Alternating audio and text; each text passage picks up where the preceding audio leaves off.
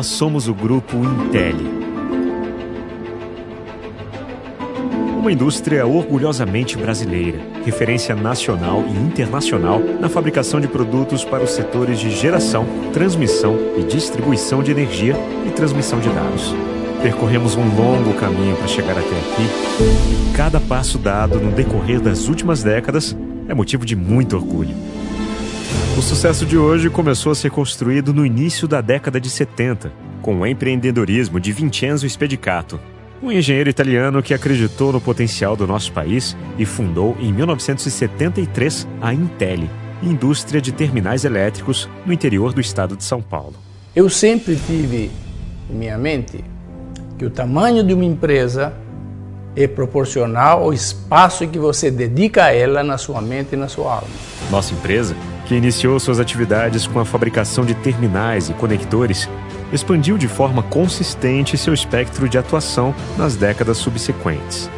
Nos anos 80, passamos a produzir hastes de aterramento, segmento no qual somos líderes de mercado até hoje. Em 1994, com a aquisição da Copper Steel Bimetálicos, nos tornamos Grupo Intel e passamos a ser uma das únicas empresas do mundo a dominar a tecnologia de fabricação dos versáteis condutores bimetálicos em aço revestido de cobre e aço revestido de alumínio.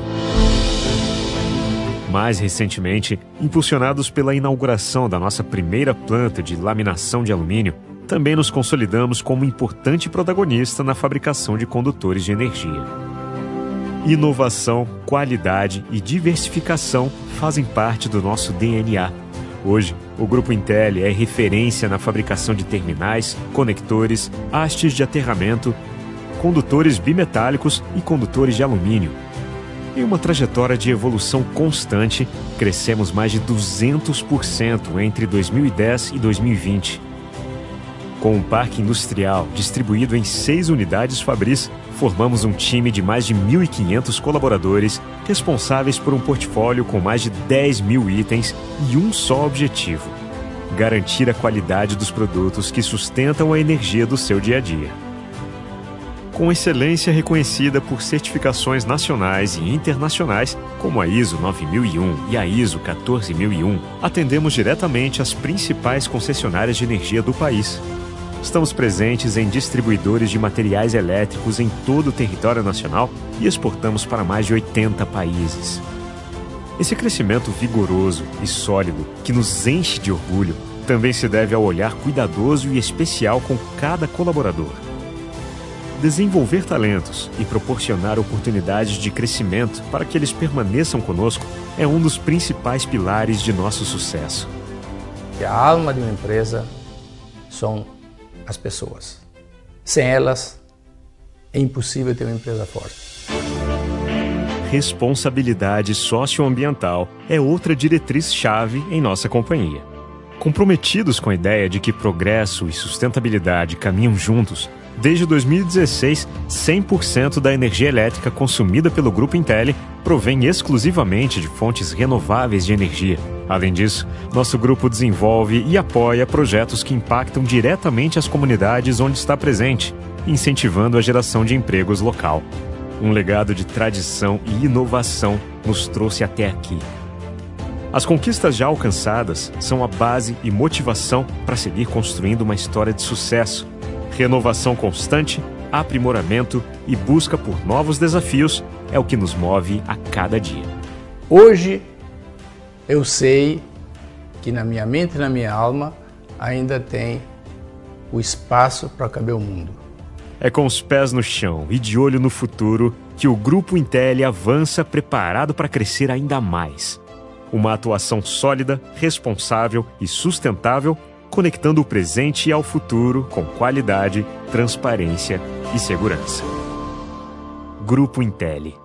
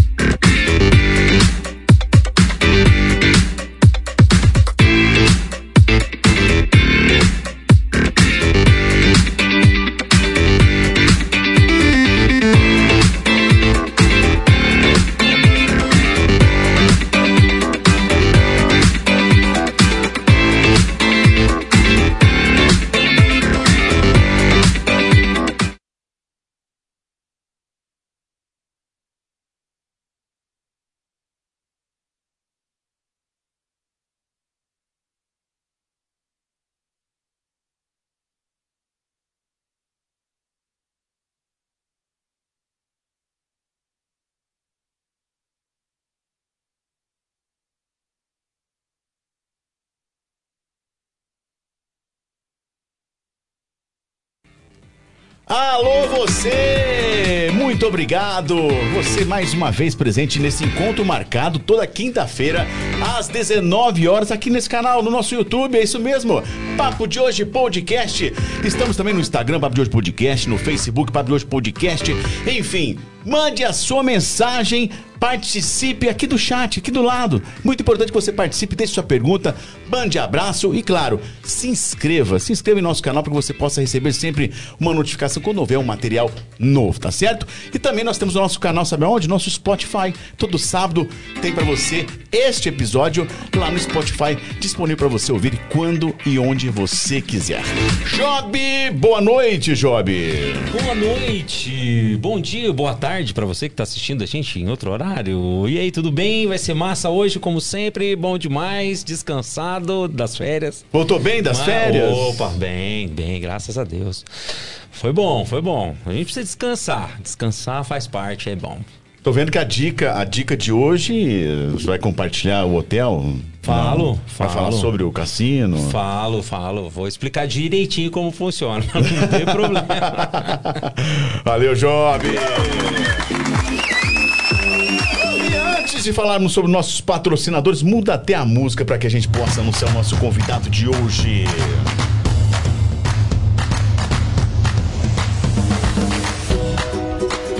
Consultor de empresas Adalberto Andrade acredita nas pequenas e microempresas.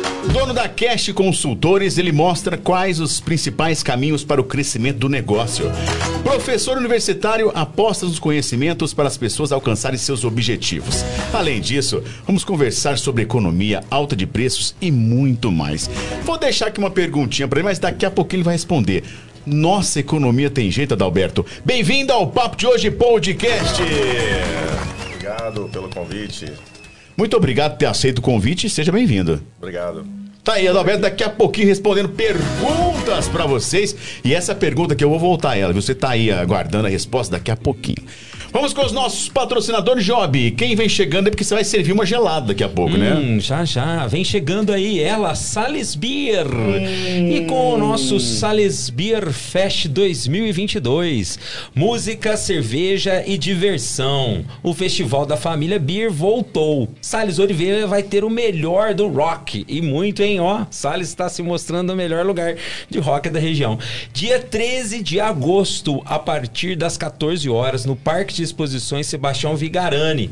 Bandas LD Rock, Retro Rockers 80, Astúria e U2 RP Cover. Praça de alimentação, espaço kids e muitas atrações. A entrada é só um quilo de alimento não perecível. Agosto é mês de rock, baby.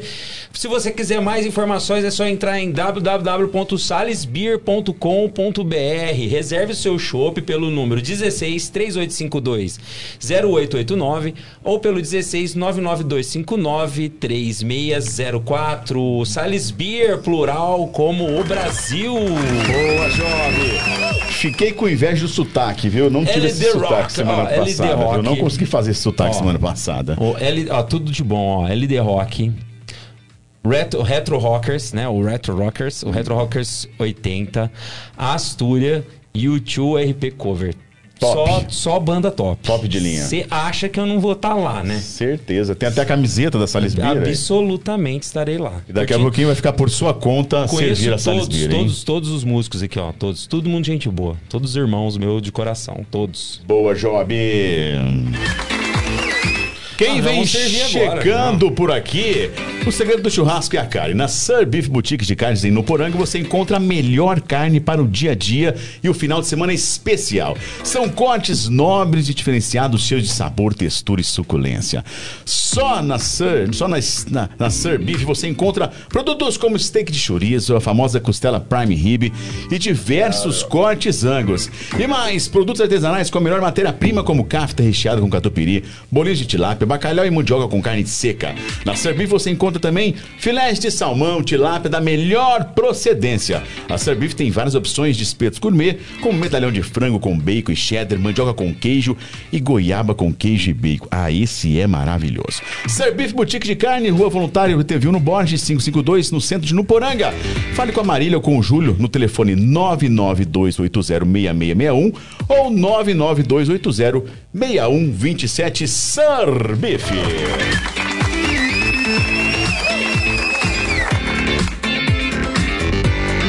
E vamos falar, sabe de quem? Famintos Burger, isso mesmo. Famintos Burger convida você para conhecer o famoso rodízio de mini lanches, hein? Toda terça-feira, a partir das 19 horas, você pode se deliciar com uma variedade de mini lanches e assim degustar os muitos sabores que só a Famintos Burger tem. São combinações feitas com quatro tipos de pães, seis tipos de hambúrgueres, 16 acompanhamentos de oito tipos de molho. E para completar essa maravilhosa experiência gourmet, tem muita batata frita e refil de, refil de refri à vontade. E tudo isso por apenas R$ 59,90. Sem falar no ambiente agradável, climatizável e climatizado e aconchegante. Vá para Famintos Burger, é incomparável, é incrível, é delicioso, é Famintos Burger.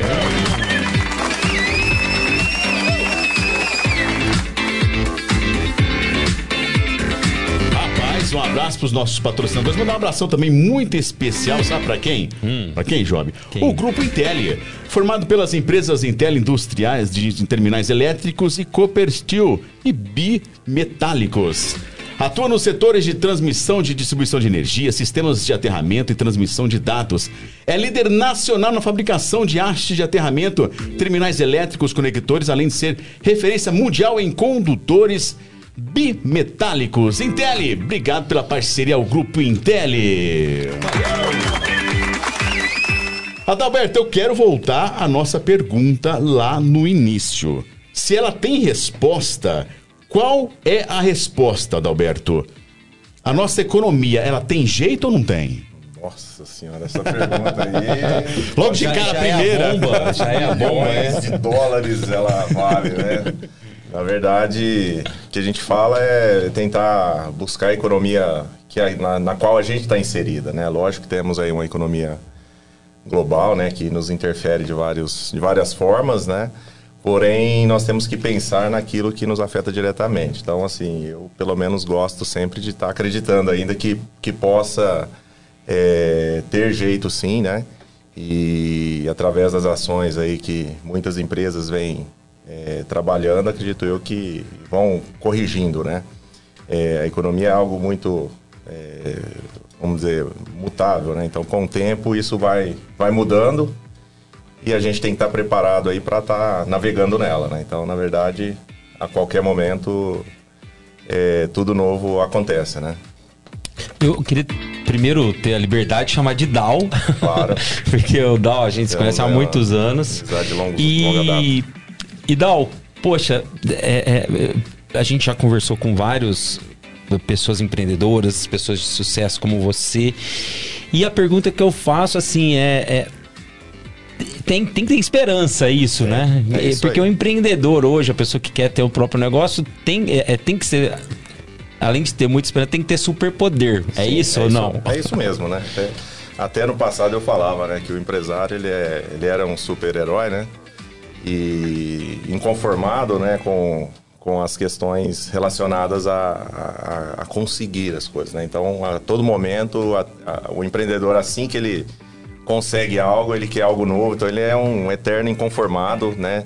É, em busca do- de um sucesso frequente aí, né? Então, acredito eu que que no dia a dia, né, o que, que vai movendo aí o nosso país, aí tudo, realmente é essa vontade que os empreendedores é, colocam aí, nessa energia que eles despejam no dia a dia, né? Sem isso não, não haveria nada, não. Acredito eu que o tempo passa, os modelos de, de negócios, né, esses modelos vão mudando e com o tempo o empreendedor também vai e, e a cada dia que passa melhorando, né? Inserindo no- nesse mercado, como eu disse aí, né? Bipolar e esquizofrênico, né? Então, Bipolar esquizofrênico. E, e outra coisa. Opa, peraí, minha Siri, minha, minha Siri abriu aqui. E, e, outra, e a gente também tava falando aqui no começo, né? Que você tem duas empresas hoje, a Cash e a Solux. Solux. Isso. Conta pra gente, faz quantos aninhos aí a Cash que eu É. lembro, eu vi nascer? É isso aí, né, Job? É, de longa data aí que nos, nos conhecemos aí, né? De uma forma ou de outra, sempre. é, você também esteve presente ali pelas amizades em comum também com o Léo, que no, no começo ali né, criou tudo isso junto com, conosco lá, né? É, daqui mais ou menos uns 10, 12 dias aí, né? Dia 2. Daqui 12 dias aí, né? A Cash vai estar comemorando 20 anos, né? Dia 2 de agosto. Ela comemora 20 anos, né? Uma empresa é, que, querendo ou não, foi algo meio que pioneiro na cidade, né? Outras empresas tentaram, é, outros empreendedores de- desse segmento de consultoria. Porém, né, devido a algum motivo específico, não, não continuaram, né? E quando nós pensamos ali em criar isso, né, tínhamos uma ideia de, de inovação, né, uma questão aí diferenciada para a cidade, apostava na cidade, nas empresas da cidade. E através de um bom planejamento viemos aí trabalhando, adquirindo vários clientes, né? É, sempre ali a gente faz um balanço, eu pelo menos ali eu gosto de anualmente fazer um balanço, né, para entender o volume de negócio que nós já geramos nesse tempo todo, né? E estamos- na casa de quase mil empresas consultadas já, né? Nossa. Caramba. Então, é, é um número Expressivo, que hein? expressivo, né? Hoje, atualmente, aí a gente também tem uma carteira, né? A a consultoria, ela nos impede de estar em vários lugares ao mesmo tempo, então é, existe uma questão física, né? É, mesmo no mundo hoje online, que poderíamos pensar sobre, ó, poxa, uma consultoria à distância, mas ainda uma consultoria que vai transformar o negócio. Eu costumo dizer que a gente tem que cheirar o negócio, né? Você está na empresa, se é uma indústria, você tem que escutar lá a máquina batendo, se é um varejo, lá o bip do, do leitor de código de barra, você tem que estar respirando, envolvido ali para poder dar certo, né? Mas somando essas empresas hoje também aí, a gente administra um pouquinho mais de um bilhão, né? de patrimônio hoje com a Cash, né? Isso na Cash, né? Outra empresa hoje, que é a Solux, na verdade, a gente fala empresa, mas na verdade é uma unidade de negócio da Cash, é uma empresa de, de sistemas, né? ERP, especializado em dois segmentos, né? Que é um segmento de montagem industrial, né? Então, ela tem um conceito, é, um- é uma ferramenta, é um RP com conceito de ger- gerenciamento de projetos, né? Com, que, foi na- que nasceu através de uma forma diferente. Geralmente, um sistema nasce de, de um profissional que tem ali uma, um conhecimento né, bom, estrondoso ali com, com tecnologias. Informática e essa foi ao contrário. né? Isso foi por conta disso mesmo, né? Por buscar ferramentas ao longo do tempo que nos atendesse na forma que a consultoria gostaria que fosse e não encontrava. Então, por que não trazer, né? E aí, junto com a... quando eu fui para os Estados Unidos, eu conheci uma ferramenta lá, né? E trouxe e começamos a desenvolver as regras de negócios dentro dessa ferramenta. E hoje, praticamente, eu acho que eu, eu não fiz o balanço agora, mas acredito eu que nós já estamos em quase todos os estados aí, né? Ele é comercializado totalmente, parcialmente, assim, não totalmente, mas a maior parte de volume de negócio ali acontece de forma virtual, né? Então, empresas que estão aí espalhadas para o Brasil inteiro. E foi inovador, né? Eu, eu inovador. lembro, porque justamente é, partiu da, da- não foi da, da informática para a empresa, foi da empresa que surgiu a necessidade. Eu lembro que você me falou que você precisava do- desse negócio. Além eu lembro ser- compra- eu, eu lembro disso direitinho. E realmente foi inovador. Você pensar 10 anos atrás, né, uma ferramenta dessa. É, eu- a gente fala assim, inovador não. É, quando você compara os principais concorrentes, ainda eles não. Daquela época ainda não migraram para essa tecnologia virtual, né? Em nuvem, né? Como ele se propôs a, a fazer há 10 anos atrás, aí, aproximadamente, né? Então, foi inovador e hoje as, as principais empresas de montagem industrial que a gente tem aqui na região utiliza ele. Aqui em Orlândia, praticamente todas que vocês lembrarem aí, eu acredito que acho que uma só que ainda não, não, não possui, mas em breve aí. Eles vão assistir o podcast e, E já vai pronta, E, já vai e vão, contratar. e vão né, verificar aí a vantagem de tudo isso. né? Então, esse longo tempo aí de 20 anos, que para mim parece que foi ontem, né? Eu entrando na sala lá, tentando, né, nas minhas primeiras reuniões com os clientes, aí tentando convencer é, alguns empresários, né? Até por conta da pouca idade na ocasião, ali eu tinha 24 anos um, quando é, abriu a empresa de consultoria, né? E geralmente você tem ali aquele aquela relação consultoria experiência, né? Vida, geralmente é através de um tempo de vida. Então ali um menino ali de 24 anos, sonhador ali, mas que é, não tirou o foco aí do que, do que queria, né? Então, estamos aí até hoje aí, espero ficar por muito tempo também. E Adalberto, tudo bem? Tudo jóia, Cláudio? Tudo jóia. Queria perguntar o seguinte, é, com, com, esse tempo todo, é, durante eu já, já fui seu cliente, já fui seu aluno, e a gente sempre falava sobre a questão de sucesso da empresa. É, qual que é o segredo da Cash? Eu acredito assim, que primeiro a visão de longo prazo, né? o imediatismo para os negócios não, geralmente não dá muito certo. Né? Eu tenho até é, muitas contradições com alguns modelos atuais né, de, de, de negócio. Né? Então, hoje a gente vê aí empresas chamadas de pop-ups, aquelas que nascem com tempo de, de fechar, né? startups também, que são empresas aí de alta geração de valor com tempo limitado, né? que você eu costumo dizer que você precisa, para um negócio de sucesso, você tem que ter um planejamento. Né? E alguns modelos não, não o planejamento. Na verdade, é uma palavra que nem existe, que é o fazejamento, né? É, boa. Tem, tem muitas empresas que startam fazendo, né? Então, é, provavelmente ela terá um pouco mais de dificuldade. De repente, é, a, como eu digo, né, a sorte ela não pode fazer parte da gestão de um negócio. Né? É totalmente racional né, o conceito de um negócio. Todas as grandes empresas que, vamos dizer assim, que nos últimos 10, 15, 20 anos até aí, que, que estão posicionadas no mercado, né, para estarem solidificadas hoje, necessitaram de conceitos é, bem mais complexos do que hoje se vende por aí, né? Coisas, ah, vamos né, abrir uma empresa aí desse jeito, junta é, desenvolve um aplicativo, beleza, legal, né? muda a nossa vida, né? Todos nós aqui somos, né? é, de uma forma ou de outra temos uma interferência em relação a isso, porém, até mesmo essas que estão é, em sucesso hoje, na verdade, elas tiveram um planejamento por trás, porém, não é isso que é vendido, né? Mas o sucesso, acredito eu, que é a visão de longo prazo, planejamento, né?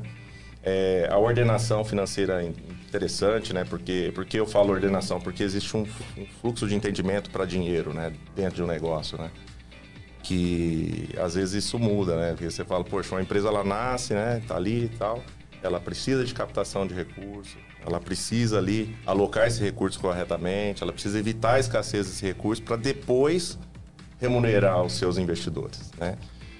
Acredito eu que vocês devem conhecer vários que essa ordem, né? essa sequência, né? ah, né? Geralmente ela abre, ela capta, gasta o dinheiro E morre. Ela, ela, ela, Falência. Ela, ela nasce, capta, né? Já gera o recurso para o sócio, né? Compra lá a chácara, lancha, né? Cavalo. E depois não vai acontecer nada, com certeza, né? E, como eu falo, é, às vezes você vai conversar hoje, inclusive, aí, de repente, depois a gente vai falar de um, de um, de um assunto que vem ocorrendo aí dentro do, do que a gente entende aí da, da situação que a gente está vivendo no momento que essas empresas, geralmente, por não ter sequenciamento, às vezes você vai conversar com o empresário, ele fala, e aí, como, como que tá aí? Como é que estão as vendas? Ele fala, legal, né, cara? Já vendi o rancho, né? Vendi o jet ski, é desse jeito, né? Então, ou seja, e a empresa está lá lamentando, né? Se sacrificando para conseguir, e é uma baita responsabilidade, né? Acredito eu que, que um gestor aí, um empresário, um empreendedor hoje, ele tem uma responsabilidade que não tem igual, né? Você tem vidas ali trabalhando para você, você fere no psicológico da pessoa, você tem uma cadeia que você faz parte por menor que você seja, né? Então, o sucesso realmente é esse aí, é muito trabalho, é, é visão empreendedora de uma forma bem profissional, né? Por mais que alguns começam aí sem, sem um, um, um critério aí, né? Vamos dizer assim, profissional, mas acredito que eles até têm por, por por essência ou por uma vivência que não foi percebida a, o entendimento para que aquilo dê certo, né? Mas é o sucesso, acredito eu, que para qualquer uma essa, são esses pontos, né? E, Adalberto, é, o Brasil é um país que é empreendedor, pelo menos é dito como empreendedor, mas muitas vezes por necessidade. O cara vai lá, perde emprego e pega uma graninha e não tem outro jeito senão montar uma empresa, uma pequena, uma microempresa. E isso cresceu nos últimos anos por conta do, do, do, do, do- desemprego, que hoje já está quase nos 13 milhões de, de pessoas fora os desalentados. Como é que. Você chama isso de empreendedorismo? É, de, uma forma ou de outra é, porque entendemos que a pessoa precisa daquilo ali, né? É, daquilo ali produzir algo para sobreviver, né?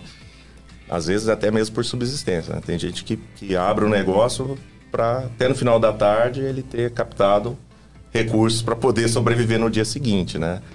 Então, eu entendo isso como é, aberturas de negócio, mas não só empreendedorismo. Porque se não tem o conceito estrutural, provavelmente a chance de dar certo é, é muito pequena, né? Então, quando eu par- particularmente gosto de falar de empreendedorismo, eu falo o seguinte, você tem que falar de empreendedorismo, você tem que ir com o negócio como manda né, o figurino, né? Mas isso acontece realmente bastante, né? E tem acontecido muito, né? Que a gente vê aí vários... Inclusive, eh, nós temos, estamos percebendo isso, Cláudio, é, quando você, em uma empresa, você abre vagas de trabalho. né? Apesar, da gente ter essas taxas altas, que Brasil, né, uma extensão aí continental, vamos dizer assim, né? É, em algumas regiões, esse desemprego ele não está não tá tão acentuado, não está tão presente, né? Hoje a gente vê muitas vezes você abrindo é, vagas de emprego você não consegue preencher. né? hoje eu falo assim bem convicto, acredito eu que entre os clientes da, da Cash hoje, hoje, eu acredito que deve ter mais de 150 vagas abertas. Falta da mão de obra qualificada? É, você tem uma falta de sintonia da pessoa com a vaga. E o que nos preocupa é que aquela vaga, que é uma vaga popular, não está se encontrando. Por quê? Porque essas pessoas que, que tinham um pouco de sintonia com essas vagas estão se tornando esse tipo, esse tipo de empreendedor. Estão buscando outras alternativas. Né? E ele busca essa alternativa para subsistência, Pra Mas, subsistência. mas ele não. não mas, a- a- o anúncio da vaga não está chegando a ele ou ele de repente está descolado dessa realidade? Ele chega, só que a gente vê o seguinte, até isso tem uma ligação da- sobre aquela questão econômica que a gente estava falando, Sim. né? Se você pega hoje um parâmetro salarial para cada cidade, se entrar no, no SEAD, você tem Orlândia, acho que está em dois e pouquinho a média, né? Dois e cem, dois, da última vez que eu vi estava mais ou menos isso. O trabalho formal dentro de Orlândia. Hoje o empreendedor, ele, ele está em casa, ele fala, poxa, eu vou fazer aqui trufas, bolos. Ele vai alcançar esse número facilmente. Só que ele, quando reflete sobre isso, ele fala, poxa, eu não precisei acordar cedo, dependendo do lugar, pegar um transporte, ser su- subordinado a alguém que de repente não é legal, né? Um chefe, alguma coisa, esperar o dia quinto dia útil do mês para poder receber.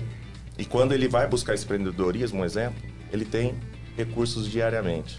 Então, a gente teve um afastamento das vagas. Isso não mostra, então, uma, o, o baixo nível do salário? Porque se de repente. Isso, né? É isso, Cláudio. Porque, um exemplo, tá? Vou fazer um spoilerzinho. Eu não sei se tinha essa pergunta que o Cláudio Não, tinha me pode citado. Não, Vamos, a gente, vamos. a gente inventa É, outras. Isso, legal. É, vamos startar a nossa criatividade. É, um exemplo. Se vocês pararem para fazer uma análise, né? Que essa análise que nós entregamos aqui essa semana, vários clientes receberam ela. Hoje tinha gente 6 horas da tarde recebendo essa mesma análise, justamente para a gente reposicionar. É, em um supermercado, do ano passado para cá, eu fiz um trabalho, eu tenho ele, depois eu disponibilizo para vocês, se quiserem é, passar aí. É, nós tivemos um aumento na nossa região de 24%. Tá? Isso eu tenho produto por produto. Tabulado, código de barras que, do que era vendido, o valor que era vendido em, em junho de 2021, um produto, e o mesmo produto sendo vendido em junho de 2022. 24% Certo. de aumento. 24% de aumento, claro. E o detalhe, se a gente para para pensar que a média de uma família aí, com três pessoas aí, vamos imaginar um casal com uma criança e os dois trabalhando nessa média do SEAD, do, do SEAD é, e você entende que uma boa fatia do seu salário é para alimentação, cuidados pessoais, né, limpeza da, da sua casa, tudo aquilo que você busca, exemplo, no supermercado. Isso aumentou 24%. Se tiver um salário no último, no último ano que aumentou 24%, a gente precisa descobrir. Hum. Né? Então você teve uma perda. Essa perda foi identificada ano passado, que nós falamos, quando a gente traça uma linha de tendência, sabíamos que ia haver uma estagnação. Até no- nos Estados Unidos falam, chamam isso de estagflação, né? que é você estagna o consumo, só porém o produto não para de subir. Né? Então, o que, que acontece? Qualquer salário hoje acaba ficando. é, não, não- é convidativo, né? Dependendo do, do- do- padrão da pessoa. né? Então, um assistente aí é, administrativo para ganhar 2 mil, ela 2 mil ela faz qualquer coisa em casa, tentando buscar um, um empreendedorismo, até mesmo pelo acesso da informação hoje, que é muito fácil, né? Faz um curso na, na internet ali, num- qualquer plataforma aí que tem isso aí, ele, ele vira um empreendedor de autossubsistência, para buscar em troco de um salário. Afora que a flexibilização, vamos falar assim, das leis trabalhistas, trouxeram mu- muitas perdas do que se tinha 10 anos atrás. Né? algumas seguranças, né? Porém, gerou segurança para o empresário, né? Em, em- poder né, trabalhar. Então, assim, as vagas, a gente tá- o que a gente percebe? Ó, as vagas estão aí, não preenche. Aqui em Orlândia, nós temos vaga desde fevereiro em aberto. De quê? Vendedor. De repente, é uma- é uma- mas é uma profissão que de repente todo mundo fala assim, não, vou ser vendedor. Todo mundo, todo mundo, tinha, todo mundo era vendedor. Hoje em dia Trabalhava lá, perdi o trabalho. Oh, vou ser vendedor. É, Vamos, é. vou ser vendedor. Mudou a concepção, mudaram as vendas, mudou o acredito- conceito de, de, de A, a vendedor. conclusão que eu cheguei é justamente essa. Acho que o, o trabalho, de qualquer forma, está inviabilizando, é, o salário, de qualquer forma, está, está inviabilizando ou afastando as, as pessoas das empresas hoje, por conta disso. Então, do empreendedorismo e dessa, desse custo elevado das coisas que não- o salário não acompanha. É, a gente aqui na, na agência mesmo, a gente há muito tempo está procurando um vendedor, porque assim, eu e o Thiago, a gente, a gente assim, não é um bom vendedor. Não é, Thiago? Não. Então, assim, mas assim, a gente é. Mas é difícil. Se alguém tiver afim de trabalhar numa publicidade com diversos produtos, campeão, campeões, chega aqui. Mas, mas, mas tá difícil mesmo, né? Essa, essa é uma dificuldade, aqui, aqui, eu falo de uma forma regional, tá? Que é o raio que a gente trabalha, muito Ribeirão, Sertãozinho, é, vamos dizer, toda essa a, a alta mogiana aqui, vamos dizer assim, né? É uma realidade que, que a gente tem, tem visto muito. Inclusive abandono, tá? Abandono de funções por conta disso. De pessoas "Ah, isso não é mais para mim, eu vou trabalhar com Eu vi num. cílios postiços, tipo assim, né? É, É mais ou menos assim. Por aí. Mas eu vi numa. algumas. Tava lendo no jornal e eu vi que, que diminuiu-se o valor médio do salário, né? O salário diminuiu. E, e, por exemplo, o CAGED, que faz a medida do, do, do desemprego no Brasil, ele é importante avisar isso, às vezes o pessoal não sabe, que o CAGED marca só quem está procurando emprego, não é quem está desempregado. Mar- procura, lá marca só quem está procurando. E a- aí o que eu tenho conversei, conversei com o Léo esses dias, o Léo trabalha no, no- ele é do RH de uma empresa, então ele tava falando é exatamente isso que você disse. Então, a- a- não tem pessoas preparadas para aquela função. E aí, o que, que a gente faz? É educação? Eu, eu, assim, acredito que essa sintonia é, é realmente essa visão que as pessoas teriam que ter sobre o trabalho, né?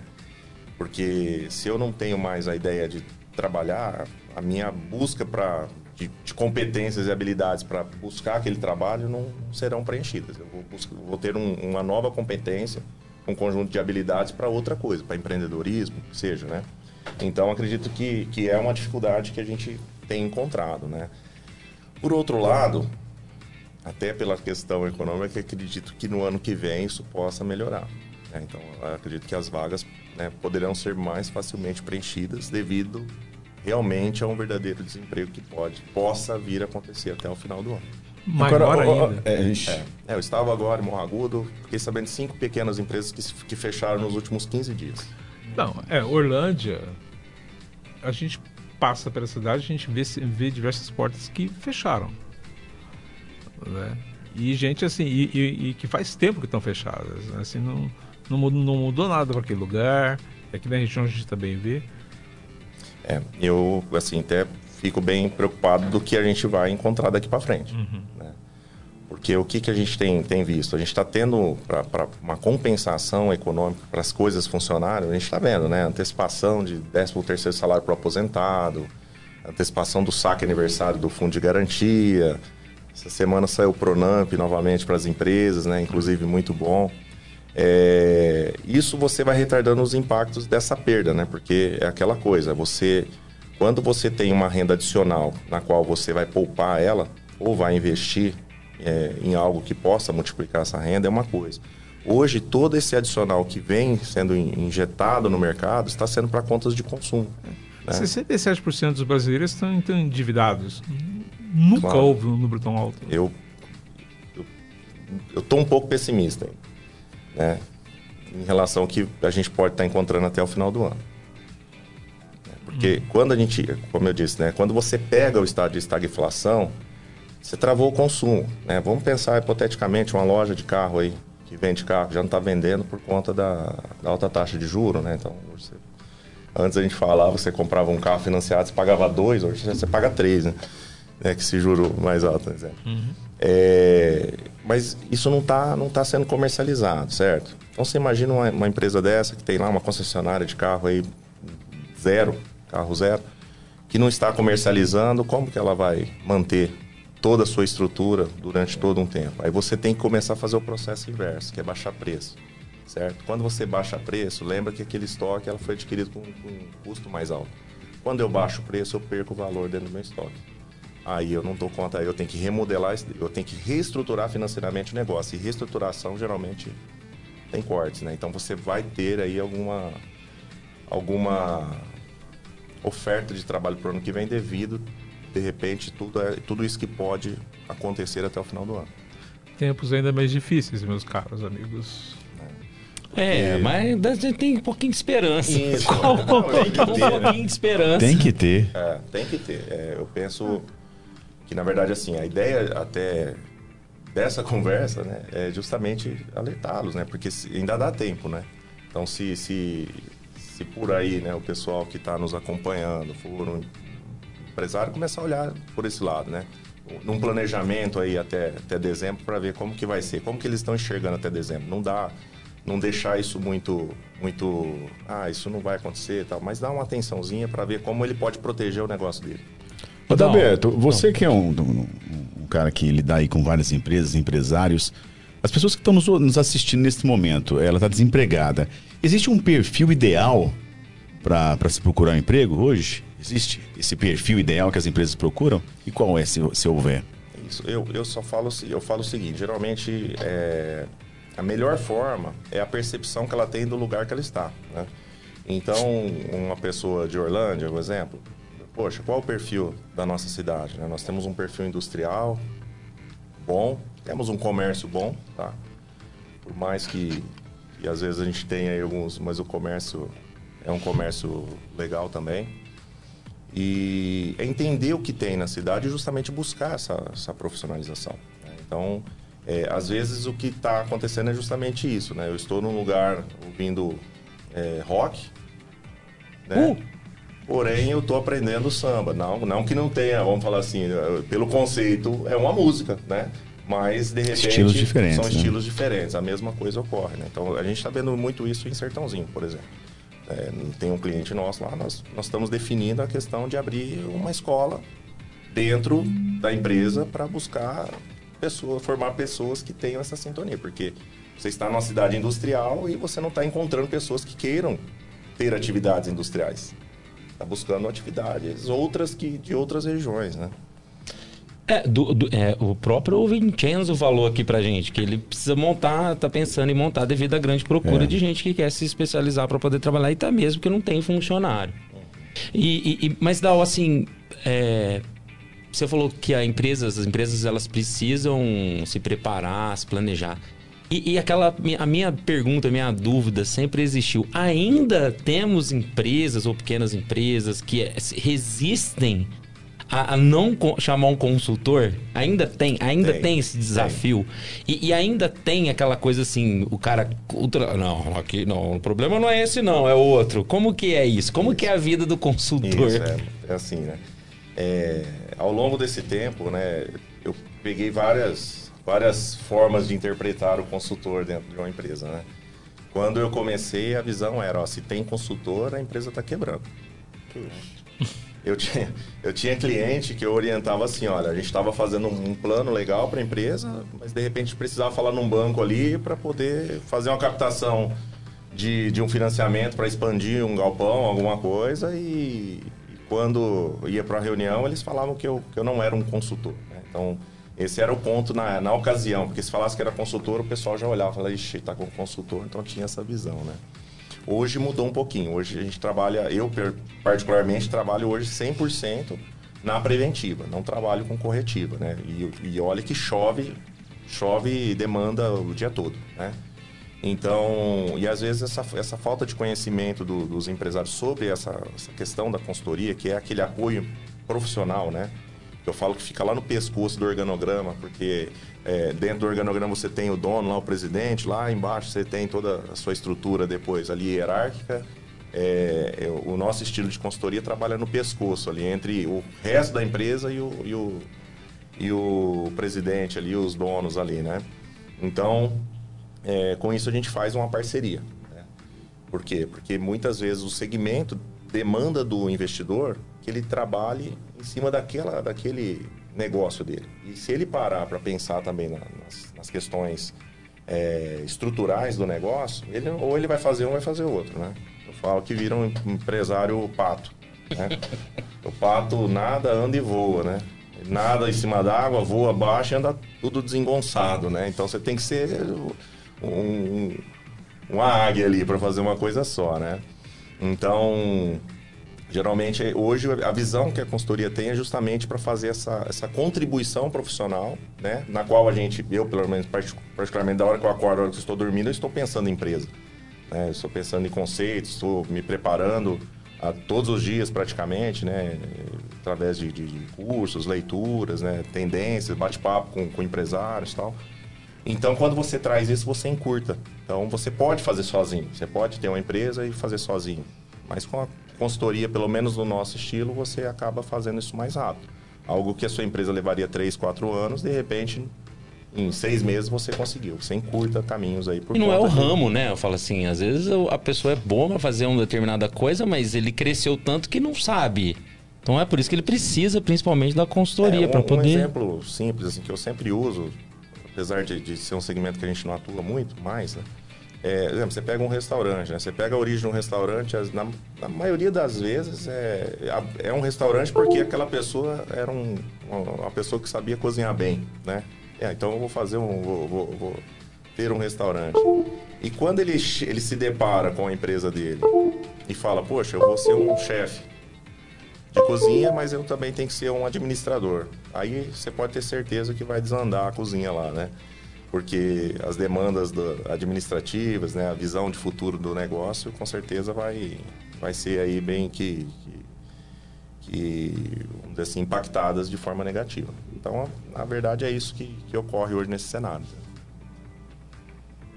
Bom, eu estava tá pesquisando aqui, é, Adalberto, que o número de, de, de empresas no do Brasil, de, de pequenas e microempresas, saltou quase 20% de 2020 para cá.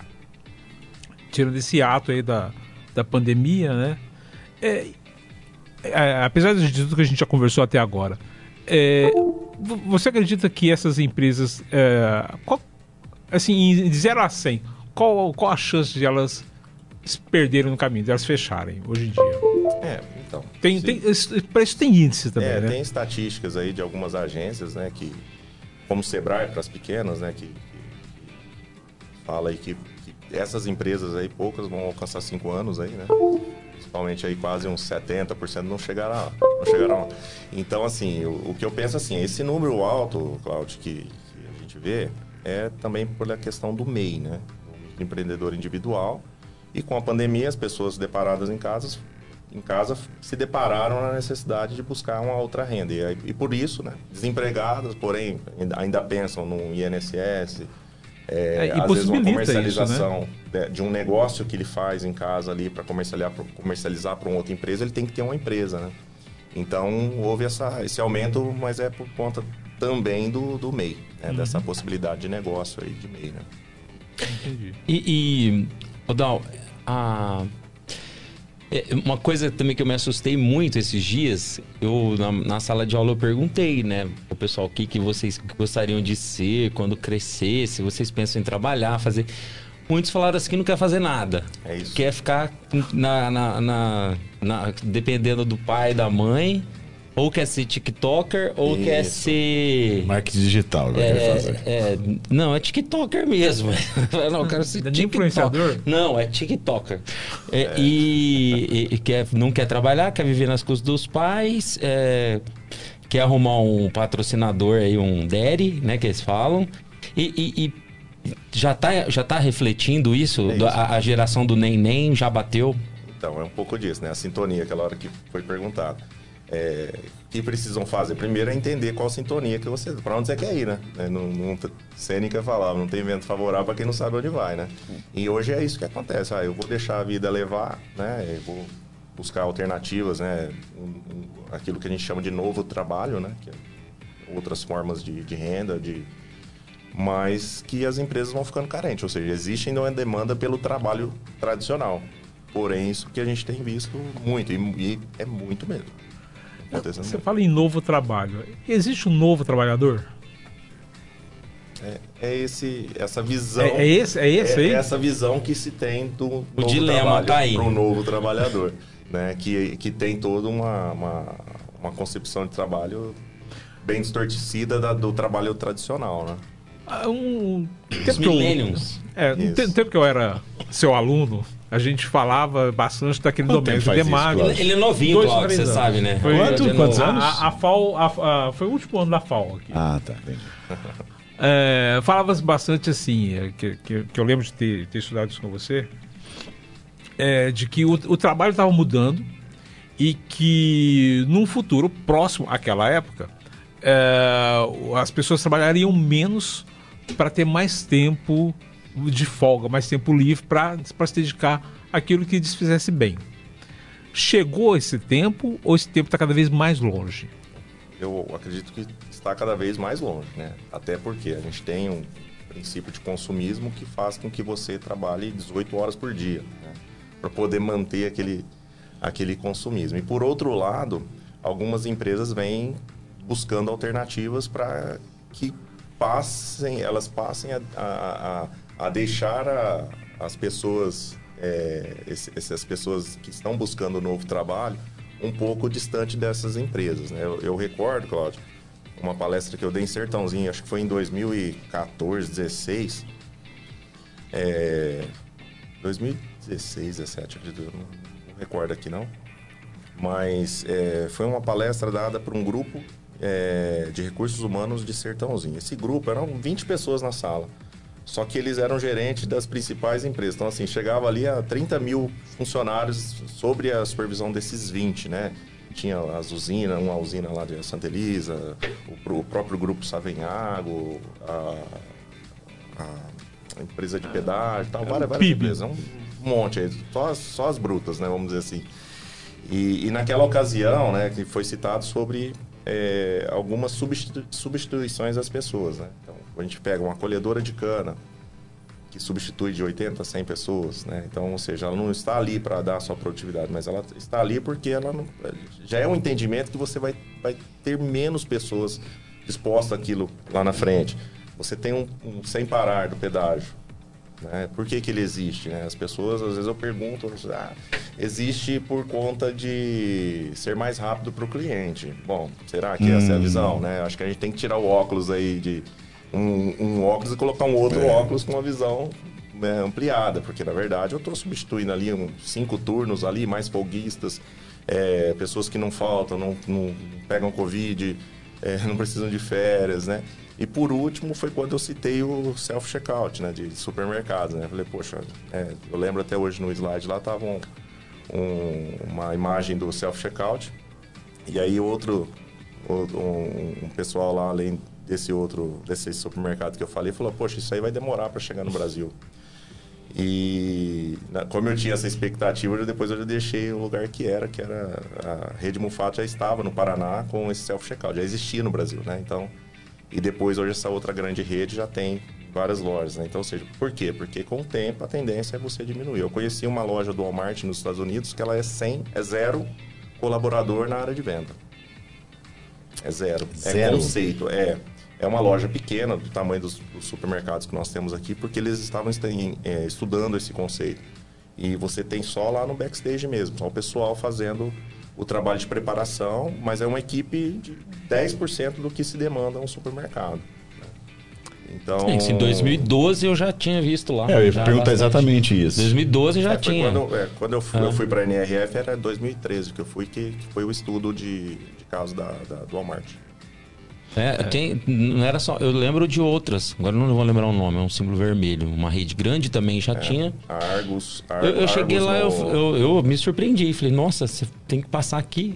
Passa que você mesmo tava passando. Falei, gente. E, e agora aqui também no Brasil tá uma coisa. Os postos de gasolina, né? Que lá Já nos Estados Unidos, por exemplo, já, já está liberado. né? já, Já, já tá não, agora. né? não tem, agora aqui também vão ter. E eu sempre falo, né, pros meus alunos, você também, que automação e desenvolvimento sempre vem para tirar algum tipo de serviço e por isso que a pessoa tem que estar preparada, né? É, e nasce outra, né? Eu falo assim, para cada função que é eliminada, te nascem umas 10, nascem umas 10 oportunidades, né? Isso é, isso é, é fato, né? Eu, É. eu, eu, eu tenho um caso aí que eu falei para um pessoal, o pessoal ficou, ficou bravo comigo, né? Com, com, essa, com esse conce- conceito, né? Poxa, inovação tal, tá sumindo, vai acabar o emprego. É lógico, vai chegar uma hora, meu, você tem que avançar, né? E tem uma empresa do Sul também, exemplo, ela criou um, robô virtual, né? Ela, esse robô virtual te entrega para sua empresa as condições como você tivesse 200 contadores profissionais trabalhando para você, tá?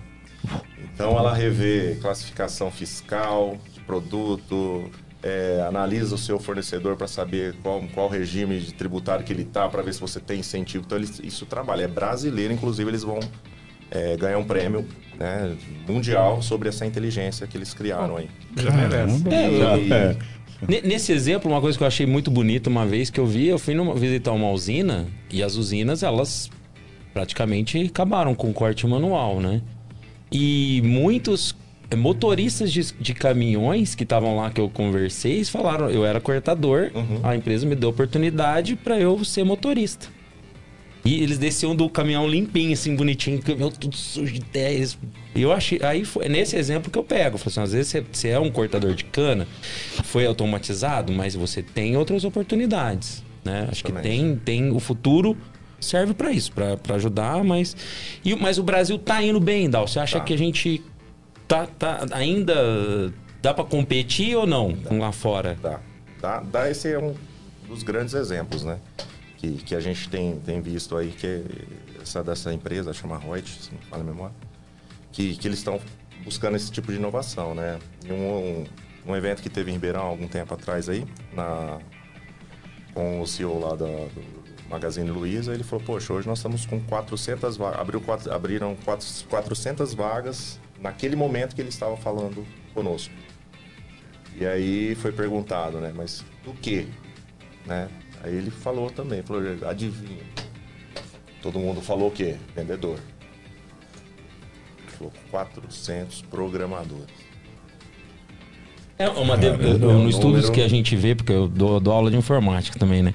A demanda é de 450%, ou seja, se você... Ah, eu vi também uma notícia essa semana, os principais é, empregos que você já se forma, ah, já entrar na faculdade, por exemplo, no segundo Ah, ano você já está tá empregado. contratado. Então, a demanda de desenvolvedor de software é 400%. Então, se todo mundo que for trabalhar, ainda está faltando 450 pessoas para trabalhar. Então, ou seja, ao invés de buscar vendedores, você está buscando programadores que, sim, terão ali um resultado para fazer a função do vendedor de alguma forma, provavelmente virtual ou até mesmo de estruturação de, de- de pontos de venda, várias coisas assim. e que é o novo, então, ou seja, tirou de um lado, mas nasceu de um outro, até mais valorizado, dependendo do, da área, né? Porque vai ter um salário mais alto, só que para isso você tem que passar no fogo, né? Você tem que estudar, você tem que preparar. Aí, Passar no fogo, foi não bom. é, boa, essa é, Eu falo, né? É igual pipoca, né? Pra virar pipoca, você tem que passar no fogo, senão você fica um E, e entregadores. piruazão, Piruá. Vai jogar fora, né? Depois, né? Ninguém come piruá, né? Vamos falar Não. assim. Tem, tem uns dois aí, né? Deixa o Adalberto tomar um pouquinho de chopp, né? Só lembrar você que está aí se adentrando pela primeira vez no nosso papo de hoje podcast é o seguinte: daqui a pouquinho nós temos a hora do café. A gente vai trocar aqui experiências de algo que nós consumimos durante a semana. Teremos Eu Já Eu Nunca e também de Corpo e Alma. E para finalizar o grande finale, qual que é a pergunta bomba? Estamos no 52º, não, 51º, né? Episódio. E até hoje, Adalberto, ninguém correu. Ninguém correu da pergunta bomba. Então espero que você terá a oportunidade na hora certa de dizer sim ou não. Mas espero que você pense nessa informação. Até hoje, ninguém. Ninguém. Ninguém, ninguém, ninguém. Vamos no chat? Vamos no chat? Vamos dar um pulinho no chat, então. Vamos lá. no chat. Vamos, deixa eu me preparar aqui, porque o velho precisa de zóio. então vamos lá, vamos pro chat. Kleber Rodrigues, boa noite a toda a equipe do podcast. Sempre um prazer acompanhar vocês. Um abraço, Clebão. Abraço do Kleber e da Elaine. Abração, Elaine, também. Onem Observatório Consultoria. Prazer ouvir este evento. Adalberto é fera. Parabéns, brother. Estamos em Passos, Minas Gerais, Consultor conectados. de lá. Padre Mário Trombeta. Tá colocando meu sobrinho em maus lençóis aí, hein? Grande abraço, Padre Mário. Grande abraço. Então, abençoado aí, ó. Leonardo Martins. Eu tô por aqui curtindo, hein? Show de bola, Virudal aí. Baita profissional. Léo, cresci e aprendi muito na Cash. Sempre foi uma referência em toda a região. O Léo aqui, ó. Agora a Cash conquistando todo o Brasil. É isso aí, gordinho. Você também, Léo. ó, você não vai escapar não, viu? Faz parte disso. Carlos Silva, prazer em poder ouvir este grande profissional. Parabéns, Dal. Parabéns, papo de hoje, acompanhando de Nuporanga. Carlos Silva, obrigado, Carlos Silva. Valeu. Carlão. A Rosângela Aparecida Zerbinati. Parabéns, cunhados. Sucesso sempre. Isso aí, Rô. Ana Rosa Faria de Castro está aqui participando também. Isabela Zerbinati Andrade. Parabéns, papai. Aparecido Me- Merigo. Parabéns, Genro. Sucesso. A Orley Observatório Consultoria falou que ó, 100 reais em 1994 é igual a 15 reais 94 em 2022 de poder de compra. E eles falam aqui, ó, um bom consultor igual ao do Alberto é diferencial para qualquer empresa. Dá resultado. aí, Pessoal aqui participando. Welson Bertassi, abraço, Dal. Karina Zerbinati, parabéns, meu amor, sucesso sempre. Olha aí, ó, tá, de- tá, tá acompanhando, ó. Léo- O Léo de novo aqui, realmente estamos vendo um momento de muito, muito grande, é, um movimento muito grande nas empresas que estão investindo em educação dentro da, pop- da própria organização. É uma tendência muito forte atualmente. Aquilo que a gente estava discutindo, né? A Helena aqui, Merigo é, Bagini, parabéns, Dal. Você é um excelente professor e profissional. É, Leandro Abreu, Abreu, parabéns, Dal, grande profissional, empresário, professor e amigo. Abraços. Muito obrigado, gente, pela participação. Continue mandando aqui as suas perguntinhas, os seus comentários. Dal, quer mandar um abraço aí pro pessoal? Ah, mandar um abraço para todos aí, né, que estão acompanhando a gente, o pessoal que está comentando aí. Pessoas importantes aí para para minha vida aí, né? Um beijo aí no coração de vocês aí.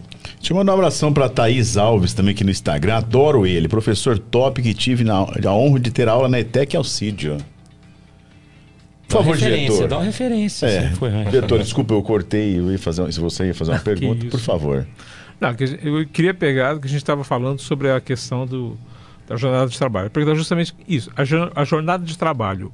Em alguns países hoje, ela está tá bem menor que as nossas oito horas fixadas. E nesses últimos três, quatro, nos últimos três anos, é, algumas categorias estão tendo trabalhar ainda mais, tipo de supermercado, que estão praticamente vivendo, estão morando dentro da- das, das lojas.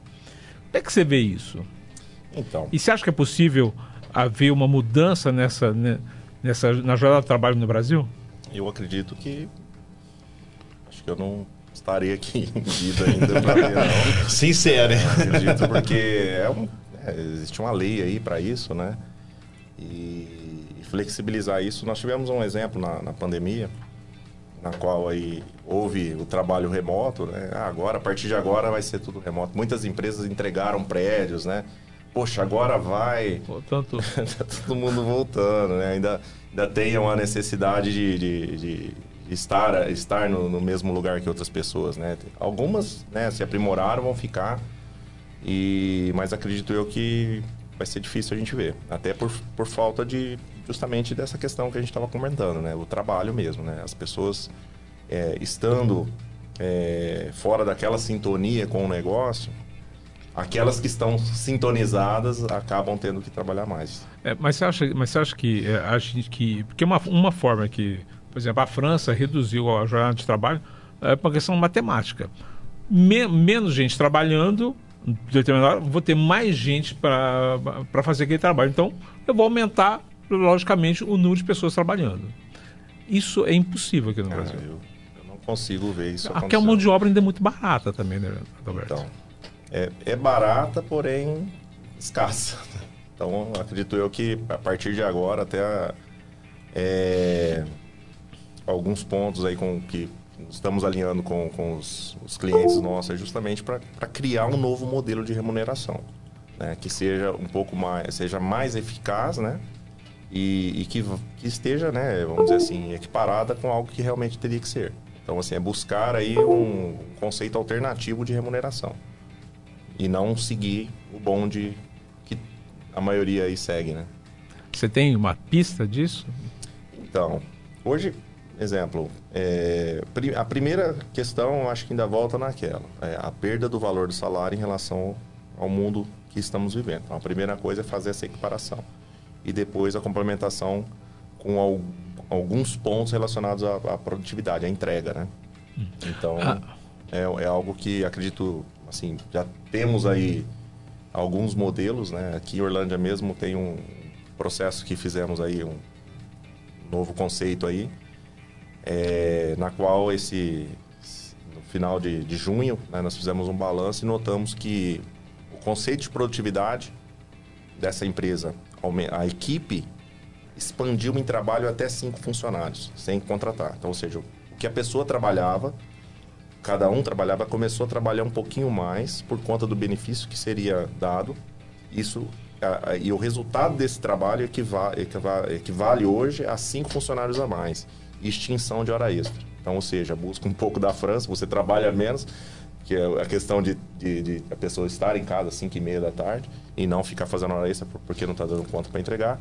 E por outro lado, a remuneração, em troca de uma bonificação de resultado. Nessa equação desse, desse trabalho que você está fazendo, é, como é que entra a questão das leis?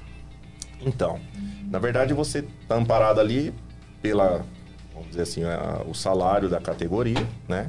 A pessoa está trabalhando mais porque ela tem que trabalhar ali, ela está dentro daquela jornada de trabalho dela, ela vai trabalhar porque ela está à disposição da empresa. Sim. Só que ela, olhando aquela questão da produtividade, ela passa a enxergar um resultado melhor. Benefícios. né? Então, a bonificação que ela vem, automaticamente vai complementar isso dentro do, do, do seu olerite, então estará formalizado também. né? Então, é, é, um- é como se fosse uma comissão por aquilo que ela fez. Né? Que a gente não pode deixar isso se perder, porque de repente, eu costumo dizer que às vezes tem empresa que não faz isso bem estruturado, eu falo que não é uma comissão, é um suborno. Porque você está sendo pago para fazer uma coisa que você já foi pago fazer. Você está pagando a mais para a pessoa fazer. Então tem que ser um negócio estruturado e percebido. Né? Tem um, um caso aí dessa empresa, eu não posso citar o nome, mas eu vou, eu vou contar a situação que aconteceu depois dessa implantação. Ela tá, foi implantado esse ano e ela já chegou nisso, nesse conceito, né? através de, um software que foi colocado tal. É, e, ti- e tem um funcionário nessa empresa. Essa empresa ela é uma empresa que já tem quase, eu acho que ela já tem 50 anos. né? O dono dessa empresa é mais novo que a empresa e esse funcionário é mais velho que o dono de empresa. Ele tem mais tempo de trabalho do que o dono. Só para vocês terem uma ideia, porque era uma questão de sucessão, né, veio do pai e tal. E ele pegou e falou o seguinte, olha, ele falou, vou realizar um sonho. É, ele falou assim, vai, ele ainda brincou assim, vai eu e minha mulher pro Rio de Janeiro, conhecer o Rio de Janeiro. Nós nunca viajamos de avião e, e nós estamos pagando é, essa viagem com a, a bonificação que eu ganhei. Poxa, legal. Então, Que assim, legal. a, a percepção dele. E isso gera o quê? que a gente chama de endomarketing. Qual que é, o que, que é endomarketing? A vontade que as pessoas têm de estar lá, naquela empresa. Né? Hoje, quando você anda aqui em Orlando, você fala ó, onde você gostaria de estar trabalhando. As pessoas logo já falam dessas grandes empresas que a gente sabe que são sérias né, aqui da cidade. Isso é o endomarketing, é a vontade, é o desejo de estar lá. E então aquela equipe ela não vai sair, não vai gerar um problema de contratar um novo, né? Ela vai estar ali, então não tem o custo para treinar essa, um, um, novo funcionário e tem produtividade já praticamente em tempo real. Lembrando que esse plano colocado lá, a, o colaborador vê a produtividade dele diária, o quanto ele está evoluindo diariamente. Então tem que estar tá online esse, esse, esse critério, né? Então é um negócio bem bacana, né? Hoje, na verdade, essa empresa é o case, mas já tem umas sete empresas aí utilizando. Em Orlândia, acho que são três ou quatro. Tem São Joaquim, tem Sertãozinho e tem mais umas aí que estão sendo implantadas. Co uh, resgatar um, um, um, negócio que a gente tinha conversado. Eu perguntar o seguinte: é, desse tempo, dos seus 20 anos de, de trabalho, de consultoria, o que que, o que, o que mais mudou uh, na relação na, quando você olha para os empreendedores, para os donos das empresas? Então, é, na verdade, assim, foi algo até interessante, porque acredito que é, hoje os empresários mais novos, eles, aqueles que estão realmente seguindo ali bem, bem, tá vindo com sucesso ali, a percepção de negócio que eles têm é bem melhor do que o empresário de 30 anos atrás. Então, aquilo que citei, né? Então, a ideia, o respeito, a, a preocupação com o futuro do negócio. Então, isso é uma, uma, das coisas que, que a gente consegue enxergar. Quando você olha um pouquinho lá para trás, e alguns empresários que, de repente, não, não, por não ter essa visão de longo prazo. Então, hoje, o que a gente percebe em relação aos novos é um, um pouco disso aí. Né? De, de, de, ter uma visão, de, de dar longevidade para o negócio, né? Não, não ser algo que que fica ali muito displicente a coisa, coisa mais séria. Isso é uma das coisas, pelo menos a, a, a, o pessoal que pelo menos está mais próximo de mim, que são os clientes aí que a gente tem. Pessoal mais arrojado, mas assim, bem cauteloso, né? E qual que é o, o, hoje assim, você olha olhando nessa visão que você tem global, daqui da nossa região, dos seus clientes, qual que é o principal desafio deles hoje? É o custo Brasil ou é essa demanda por funcionários? O que que, o que, que tá, assim, tá segurando? O, Job, é um combo. Acaba sendo um combo de, de tudo, né? Você tem o, o, Brasil, aí o custo Brasil, né? Que todo dia te pega né? De, de surpresa aí. Exemplo, nós estávamos medindo uma empresa hoje do setor automotivo aí e deparamos aí o aumento dos produtos do ano passado para cá de 58%, tá? Nossa é, o negócio foi feio. Uma, uma pastilha de freio do, do, do, seu carro ano passado em relação a hoje, praticamente 58% de crescimento. Então, como que você se destaca no mercado? Então, qual vai ser suas estratégias para um produto que vem subindo, para um, um público que vem perdendo força de venda? Então, realmente é um desafio. O preço, o custo do Brasil é, é um desafio. A questão da mão de obra, principalmente, quanto mais especializada for, mais difícil está sendo. A gente está vendo pessoas é, com que, que, que, estão disponíveis no mercado aí, que tem aí uma especialização atravessando o Brasil, porque empresas estão tirando uma pessoa lá do norte para trabalhar no sul, porque não encontra lá no sul, um exemplo, né? Então, acredito eu que esse é um dos desafios também. Concorrência, né? Então, mercado, próprio mercado, eu falo sempre que no, no passado você tinha concorrência local. Né? Você tinha uma loja aqui, seu concorrente era o cara do quarteirão da frente, da cidade, lá do outro lado do bairro. Hoje o seu mercado é global, né? Então você está aqui, né? Está aqui na Shopee e tal e recebe ah, um é. produto que você poderia comprar ali na farmácia.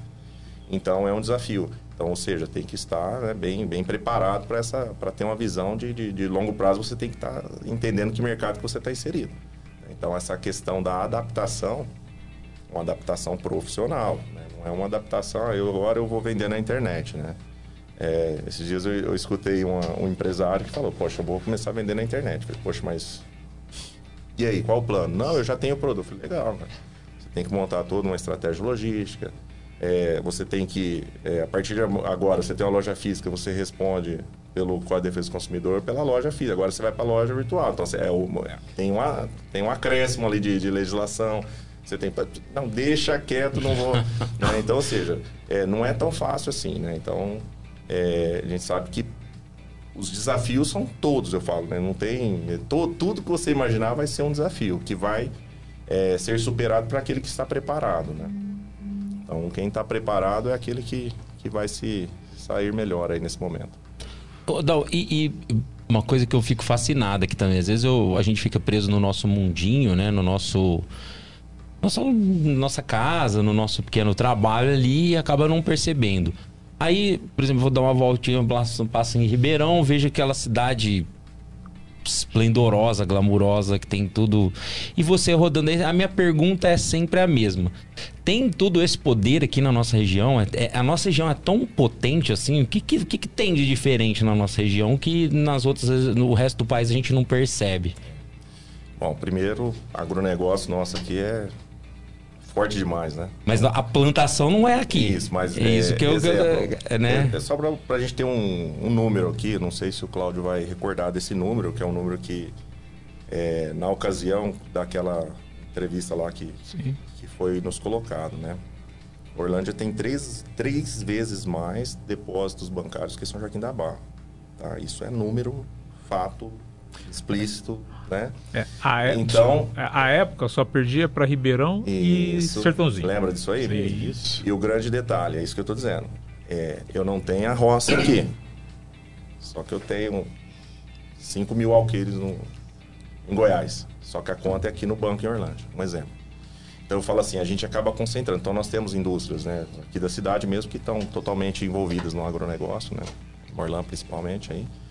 Várias, aqui Sertãozinho aqui é um berço de, de- de- de fabricação de usinas e empresas de alimento, indústria. né? É um berço o Sertãozinho. Então tá tudo aqui nessa região. Eu lembro que Sertãozinho tinha a Smar, que era a terceira Isso. maior montadora industrial do mundo. É, a Smart Era na é, é época, automação, né? É. É automação. Aí deu, deu ruim lá. Deu um e- problema lá. E hoje fragmentou. Hoje tem um monte lá de pessoal que era da, da Smart foi para várias outras empresas, né? Mas realmente, então assim, é isso, né? Então, por exemplo, se eu pego um saco de soja hoje, ele, no final da tarde, foi cotado a 5,50, fechou o dólar hoje. Né? Onde que 30 dias, 30 não, uns 40 dias atrás estava 4,80 o dólar. Então, para pra fazer a conta. Então, assim, meu, o cara com silo aqui em 40, 50 dias, ele, ele aumentou o patrimônio dele em 20, 25%. Nossa. É muita grana, Jorge. É Não, é, eu fico impressionado. Às vezes a gente fica no nosso mundinho, não É. observa as coisas, mas de repente a gente para pra pensar. Mas de onde vem tudo isso, né? Fala assim, poxa. Né? E, e- e você acha que ainda a gente tem esse. Pode manter aquele status que a gente é a Califórnia? Que, ou não? Você acha que o Brasil já mudou essa posição e aqui na nossa região já ficou para trás? Eu acredito que tem, tem várias regi- regiões aí que tem o mesmo perfil, mas ainda aqui ainda está tá se mantendo? Pelo que a gente percebe. Né? Então, por mais que as coisas ocorrem fora, a concentração do capital fica na região. É nativa aqui. Né? Onde tem concentração de renda, não adianta. Mas, mas também, eh, também vai ter os dois polos, né? A concentração de renda vai, vai ter um monte de coisa boa, tal, carrões tal, mas assim, ainda vai ter pobreza, se não muito extrema, vai ter uma pobreza flagrante. É, Paredes falava, né? 20% da população detém de 80% da renda e o contrário também é verdadeiro, né? É, hoje em dia está menos, É, né? então, quanto maior a concentração em cima desses 20%, os outros 80% aperta. É, porque até na, na pandemia, os mais ricos ficaram mais ricos e os mais pobres infinitamente mais pobres. É isso né? aí. Isso te assusta, Roberto? É, é isso que eu, eu digo. é, você vai depender depois dessa, dessa redistribuição, né? É para isso que a gente fala. Como que você distribui isso? É através de confiança. Ou seja, do que de, por que você vai reter todos, todo esse capital, né? Lembrando aquilo que eu falei naquela sequência, né? Eu vou captar capital, alocar capital, evitar escassez e depois remunerar os sócios. Quando você detém dessa concentração, a partir do momento que você está concentrado, você vai ter que alocar recursos. Quando você aloca recurso, é um exemplo, quem está detendo esse dinheiro vai alocar recurso, ele aloca numa fábrica. Pô, vou precisar de gente para trabalhar nessa fábrica, para construir essa fábrica, para transportar os produtos dessa fábrica. Então, você, de uma forma ou de você redistribui. Porém, no final do ciclo, volta de novo para ele. Né? Então, eu falo que Quanto maior essa concentração, algum momento você vai ter que redistribuir. Quando você redistribui, você, de uma forma ou de, outro, de outra, ajuda a região. Então, é, é uma das coisas que a gente percebe, pelo menos, né? Tem alguns clientes aí que a gente trabalha o ano batendo as metas tal, chega no final do ano, você concentrou renda. Ele saiu do ponto A para o ponto B ali, janeiro para dezembro, onde o patrimônio dele levou, né? Só que por que que levou? O que que ele vai fazer com isso no final desse exercício? Ele vai ter que redistribuir. Ele vai reinvestir em outra coisa para expandir a empresa ou abrir um outro segmento de negócio. E nisso ele faz essa redistribuição através do trabalho. É, simplesmente acumular para em questão de uh, bolsa, isso, isso, é uma, isso é uma boa dica, é um bom ou você, ou você a, ainda aposta na questão do trabalho, desenvolvimento e, é. e colocar o dinheiro para gerar? Ele tem que circular, né? Uhum. Então, assim, o que a gente vê, bolsa é uma opção, é uma opção. Né? Você, você, acredito que vocês acredito que devem ter aí uma experiência com isso já, né? O Brasil aumentou, principalmente né, nos últimos anos, aí, o número de CPFs dentro da bolsa. É uma opção, né? E os grandes também têm. Porém, em um mercado que você vê oportunidade, às vezes você tem certezas dentro do seu próprio negócio. Né? Eu tenho, tem muitas empresas que às vezes a gente fala o seguinte, poxa, eu estou com capital excedente aqui, né? Eu falo com o NCG, ó, nosso NCG está tá estabilizado, ou seja, o capital que eu preciso deixar na empresa é X, isso aqui é excedente. Então, esse excedente eu, eu tenho que achar uma forma de, de reaplicar, ou reaplico na empresa, ou vou buscar negócios alternativos. De um risco equivalente, né, que me dê um retorno adequado. Quando você faz isso, automaticamente é, você tem a opção, ó, eu vou colocar esse recurso no mercado ou eu vou investir dentro da minha própria empresa, né? É, exemplo, tem, tem, tem clientes nossos que criou como se fosse ali um, um, um banco em parceria com os fornecedores. É, ele comprava para pagar em 60, 90 dias o seu fornecedor e ele tem a condição de antecipar isso para o fornecedor, certo? Então, seja, é, para o cliente, né? Então, seja, é, para o fornecedor, ao contrário. É, ele, ele, ele vende o, o, o produto, ele, é, ele, compra o produto vai pagar daqui 90 dias. Só que ele fala, ó, se você quiser que eu pago agora, você me dá 5% de desconto, eu te pago à vista. É uma opção, né? Aí o fornecedor fala, ó, oh, legal, então tá, 5% ao mês, ele ganha 15% de economia. Então, ou seja, ele investiu o capital dentro da própria empresa dele para fazer antecipação de títulos com o próprio fornecedor. E não é operação de, de, de, de agiotagem, não. É só simplesmente o seguinte, ó, eu estou te comprando para te pagar em 60, se você quiser agora, eu quero um desconto forçado seu de 5%, 10% que seja. Então, às vezes, aquilo ali é mais certo do que eu colocar um recurso numa bolsa. Lembra, mercado bipolar esquizofrênico. Então, tudo, tudo doido. Né? Marcar. Né? Gostei então, dessa aí, essa é, é ficou boa. boa. Ficou boa. Bipolar esquizofrênico. Não sabemos como ficará, né? Ó, tem uma pergunta aqui no chat, ó. Uhum. Biguá Pinturas. Boa. Grande tá na nossa conteúdo. lista, hein, Biguá? É Grande Biguá. Deixa eu mandar um abraço também pro Cabral lá da CC Comunicação. Mandando um abraço pra você. Opa, Cabral. Ó, Biguá aqui, ó, tá perguntando. Um o online atrapalhou o físico?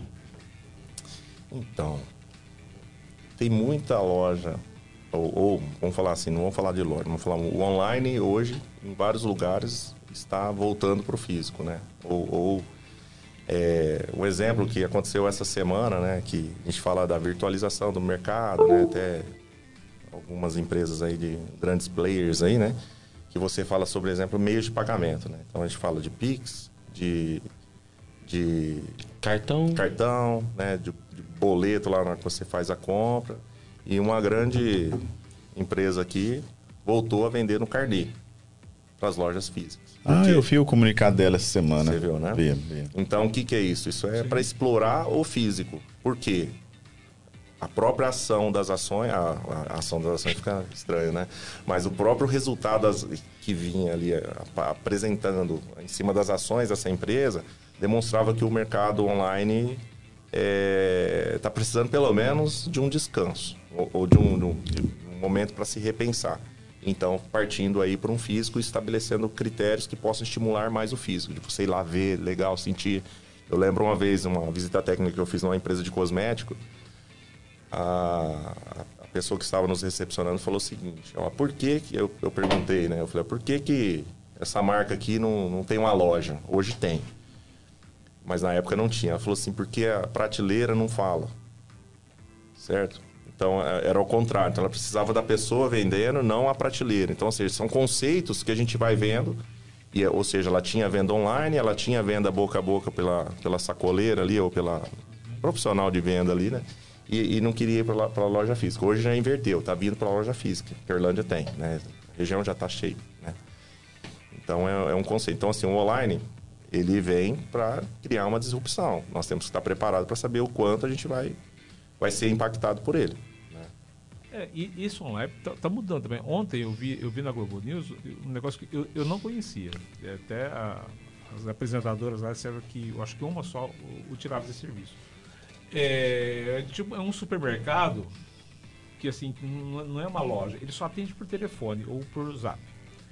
Então você manda uma lista, ele tem meia hora para te entregar. Isso em São Paulo. Então ele te entrega em meia hora exatamente aquilo que você pediu. E, e qual que é o, o, conceito? É que é reduzir o tempo que você tem para fazer o supermercado. E a fora, que eu, que eu imagino também, é que quando você vai ao supermercado, você acaba sendo tentado por outras coisas. Então, num tempo, numa economia assim complicada, então assim, há menos tentação, mais dinheiro no bolso, Alberto. É igual no mercado com fome, né? É. Exatamente. É, a, a, grande questão aí, né, Cláudio, é, eu conheço um aplicativo que faz isso, eu não, só não estou recordando o nome lá, é uma plataforma ah, tá. bacana que faz todo esse... E tem um, um cria um conceito meio compartilhado também. Então nunca vai ter corte de produto. Né? Então se você manda a lista de produto, 100% que estava anunciado ali tem. Você pediu peito de, de frango do, do, do, norte, vai ter esse, esse peito de frango do norte, um exemplo, né? Então por quê? Por conta de, da rede, é uma rede compartilhada de empresas que disponibiliza os produtos. Então, eu não tenho, outro tem, então eles fazem esse, esse combo logístico aí para poder chegar até o, o consumidor. Então, assim, é, tem essa, essa questão da venda à distância, né? Eu, eu, tenho cliente de um supermercado que hoje praticamente 33%, um terço aí das suas vendas aí é, é, é feita totalmente por telefone e WhatsApp. Inclusive porque era um conceito que já tinha inclusive antes da pandemia. Tanto que durante a pandemia não teve nenhum sacrifício em continuar, é, em se adaptar, como a maioria não estava preparada, né? Então ele já estava preparado. Só que é, para um supermercado, como foi dito aqui, né, o interessante é você ter a venda pelo impulso, né? Sim. E aí aqui a gente chama de venda que provoca rastro, né? Então, hum. Você pega lá um tomate a 79 centavos, agora é época baixa de tomate, inclusive. É, você vai lá, mas você compra uma mão papaya que tá deu na minha lista lá deu 278% de aumento do ano passado para cá. Vamos falar das listas. É... Opa, vamos. Vamos falar das listas então, não. É, é, é, assim. Você falou mamão, mamão papai, minha esposa comprou de quatro mamão, 26 reais. Isso. Quatro. Tem que fazer seguro. Quatro. Mas, eu, eu, Quatro, eu, lembro, eu, lembro, de uma, de uma piadinha, não é piadinha. Um, um, o pessoal falava assim: rapaz, o negócio tá tão feio, mas tá tão feio que tem passarinho riscando uma mão para amadurecer mais rápido. é, mas, mas acho que não é o caso. E, e, e, e Dal, assim, o que a gente gostaria muito de saber de você Acho que toda empresa ela, ela precisa fazer um planejamento. Planejamento tem que estar, tá, como você disse aí, nas prioridades de uma empresa. Se ela não tiver um planejamento, ela não vai funcionar. Uhum. E, e os, as pessoas ainda têm uma dificuldade em fazer esse planejamento ou não, já, já é uma coisa, já está mais fácil, já está inerente. E também análise de mercado, né? Estudos de mercado. Porque é, é o que eu sempre falo também nas aulas, que quem trabalha com informação, a informação vem para dar para o administrador tomar a decisão. Então, sem informação, ele não pode tomar a decisão. Uhum. E como que é esse trabalho? Vocês têm esse, além do planejamento, como que é feito? Vocês têm essas análises? O que, que vocês têm aí de diferente para mostrar para gente? Então, é... você falar alguma coisa? Não, não, não. É... O, o planejamento, na verdade, ele contempla já as análises, né? Então, você tem lá dentro, tem uma análise que está lá dentro, que eles chamam de análise PEST, né? Que é política econômica, né? social e tecnológica, na qual você vai olhar para o mercado lá dentro. Né? Então, assim, e quando você fala em relação a como está isso com as empresas, né? ainda é muito baixo. Né? Melhorou, melhorou. Mas eu, eu costumo dizer assim, é... a melhor resposta é quando você coloca lá 10 empresários e pergunta para ele, vocês têm planejamento? Ele fala, tem. Você fala assim, você pode pôr na mesa? Tá aqui na cabeça. né?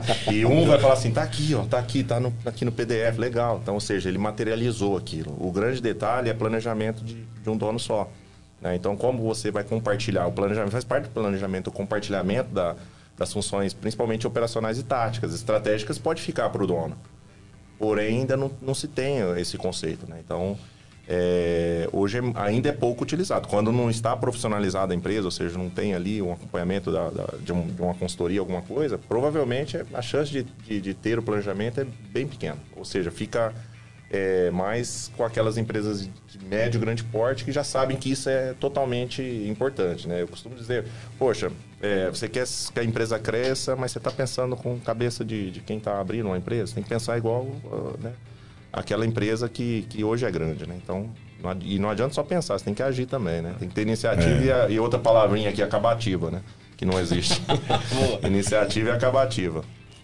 E, e e os dados, as informações? né? Vocês, vocês fazem um levantamento do que, que vocês mais analisam? Assim, que, porque uma consultoria ela vai ajudar a empresa, mas também ela a, a crescer, a melhorar, a se desenvolver, mas também ela tem que manter. Vocês têm uma análise, vocês fazem uma análise de mercado? O que, que vocês têm aí pra, de, de, de comparativo? Que eu, parece que vocês têm um, um- faz um trabalho bastante, como você disse, você faz uma análise de produtos, de vários produtos. Quais são os principais produtos que vocês têm aí hoje? Uhum. Então, Job, na verdade, é, a gente tem que fazer, justamente porque isso vai compor também o planejamento, né? Porque a gente fala, né? Planejar, organizar, controlar e dirigir, né? Conceito base de administração que a gente fala. Então, para você tomar as decisões, para dirigir, você precisa de informações. E essas informações estão por aí. Hoje, as informações são disponibilizadas mais fáceis. Agora, a interpretação daquilo que é mais difícil. né? Então, hoje você entra na internet você tem parâmetros já prontos, né? Porém, às vezes não se aplica. Às vezes é um, um dado de um setor, de uma região que não se aplica e não se aplica em outro. Então, o que, que a gente faz? A gente faz essa coleta de informações através de todo esse perfil de clientes que a gente tem. Porque a gente tem clientes que é prestador de serviço, que é indústria, que é varejo, que é atacado, é, do segmento do agro, do segmento de, de, de construção civil, ou seja, tem um parâmetro aí. Quando você é, pega essas informações, você consegue criar um modelo. né? E esse modelo é essencial para medir o resultado, né? Porque quando você está lá é, em outubro, que né, agora em outubro a gente começa a fase de planejamento de 2023 de todo mundo. Isso envolve planejamento tributário, planejamento financeiro, planejamento de pessoas, planejamento de marketing, tudo isso tem que ser feito. E para isso você tem que ter parâmetro. E a grande facilidade que hoje a gente encontra, qual que é? É aquilo que eu disse, né? Hoje são quase mil empresas consultadas. Isso, esse- todos esses dados estão com a gente, né? Então, quando você fala, poxa, eu quero fazer uma análise de supermercado, pô, eu pego lá todo o portfólio de supermercado que a gente tem, a gente já tem os critérios para poder atuar em cima daquele, daquele negócio, né? E aí a gente produz, né? Então, em relação a esses dados, até que eu estava comentando com vocês, que foi essa lista que, essa análise que, que nós criamos aí, que essa semana nós estamos fazendo essa divulgação, através dessa lista aí de, de, de vários setores, né? Que engloba setores do, do setor é, de supermercados, do- do- da parte de combustíveis, da parte de- de- do comércio em si. né? Então, quando você tabula, você estabelece ali um parâmetro de inflação, né? A gente chama de inflatores, né? São índices é, de inflação. E através dessa, dessa lista aí a gente vai tomar as decisões, até exemplo, é, com essa valorização, como, como que vai ser a gestão de estoque a partir de agora, se vai fazer uma gestão de estoque a longo prazo, de curto prazo, just in time, como que vai ser. Então, ou seja, é, ela, ela nos traz vários conceitos gerenciais para dar segurança para os clientes que a gente atende. E qual que é a lista mais, sim, que vocês acham que é a mais importante? Combustível. É, com- combustível Eu é acho que é primário. comida. Não, mas o combustível ele é primário, né? Porque se ele tiver alterado, a comida fica alterada.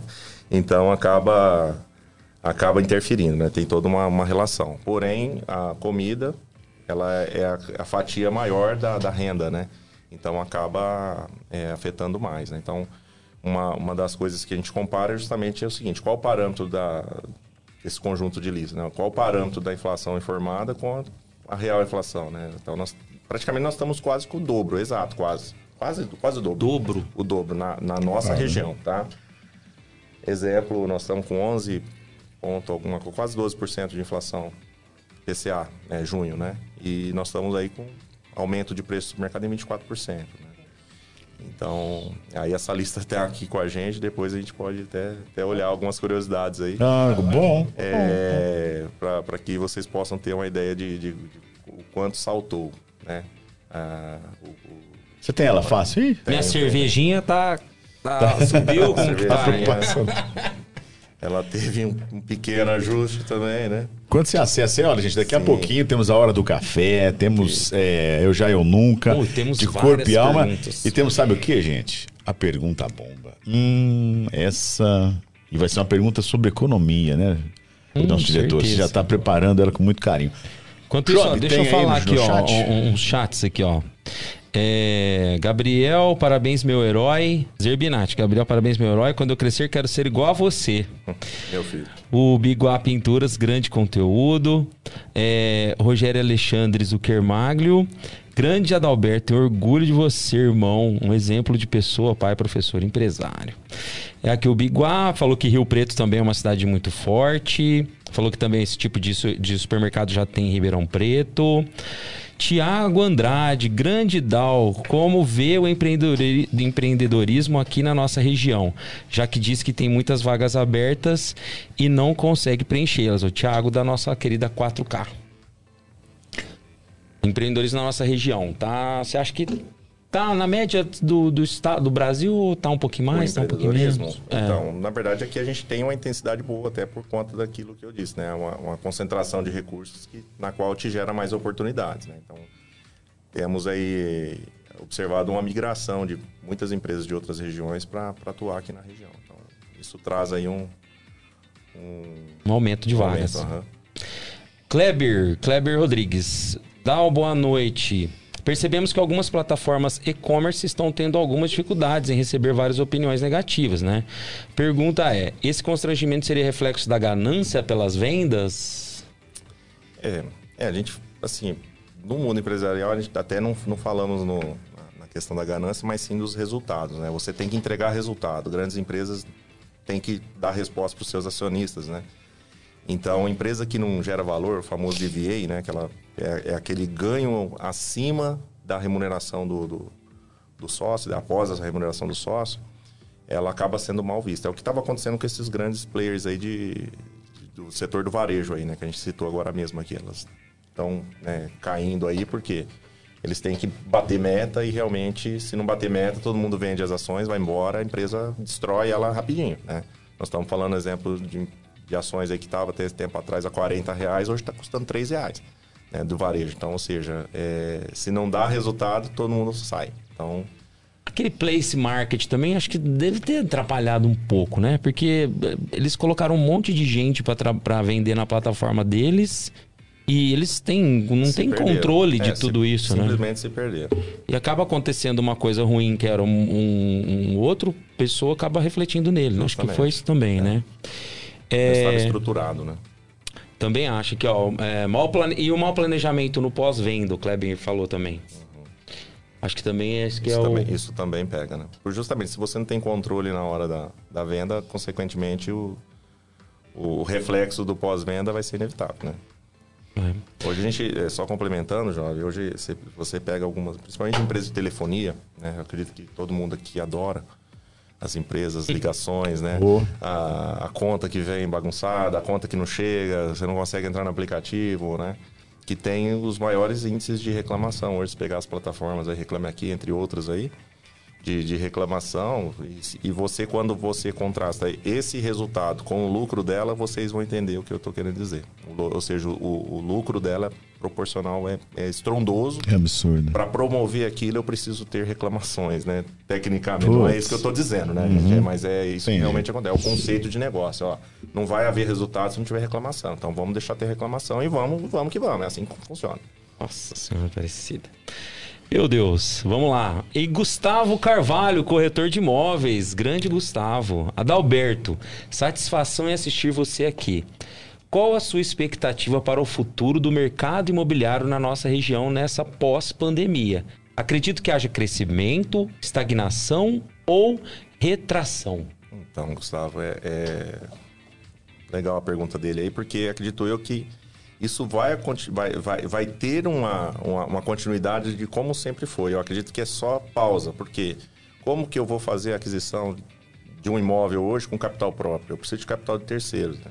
Então, seja uma Selic alta, é, que vão contemplar juros altos. E isso, gente, com essa economia, do jeito que eu, eu disse, ó, que tudo subiu, a sua renda caiu, o risco nosso, faço desafio para vocês aqui, quem tirou um Serasa aqui de vocês há seis meses atrás, tem um score. Tira amanhã, vocês vão se surpreender como está o score de vocês. Mesmo você não tá devendo nada, tá? Ninguém tá com. Hoje eu só fui. Hoje, não, tá, hoje... não tá com, com refim, perfim, não tem nada lá. Só o score, o reloginho lá fez isso aqui, ó. De todos nós aqui nessa sala. Eu não vi o reloginho, tá? não, só vi se tinha alguma coisa. isso. eu vou dar uma olhada no reloginho. É, isso, Gustavo, é o que vai acontecer. Então, ou seja, é um momento de pausa, porque precisa ter uma reorganização econômica. Porque a, a previsão para janeiro é Selic baixa. E o que vai acontecer se Selic baixa? Volta o consumo. Não tem ninguém comprando carro, não tem ninguém comprando nada de, de valor alto, né? Que você precise tirar uma fatiazinha para pagar em 60, em 30 anos, 20 anos o imóvel. Porque o seu risco aumentou, sua renda não vai dar conta e o juros está alto, você não dá conta.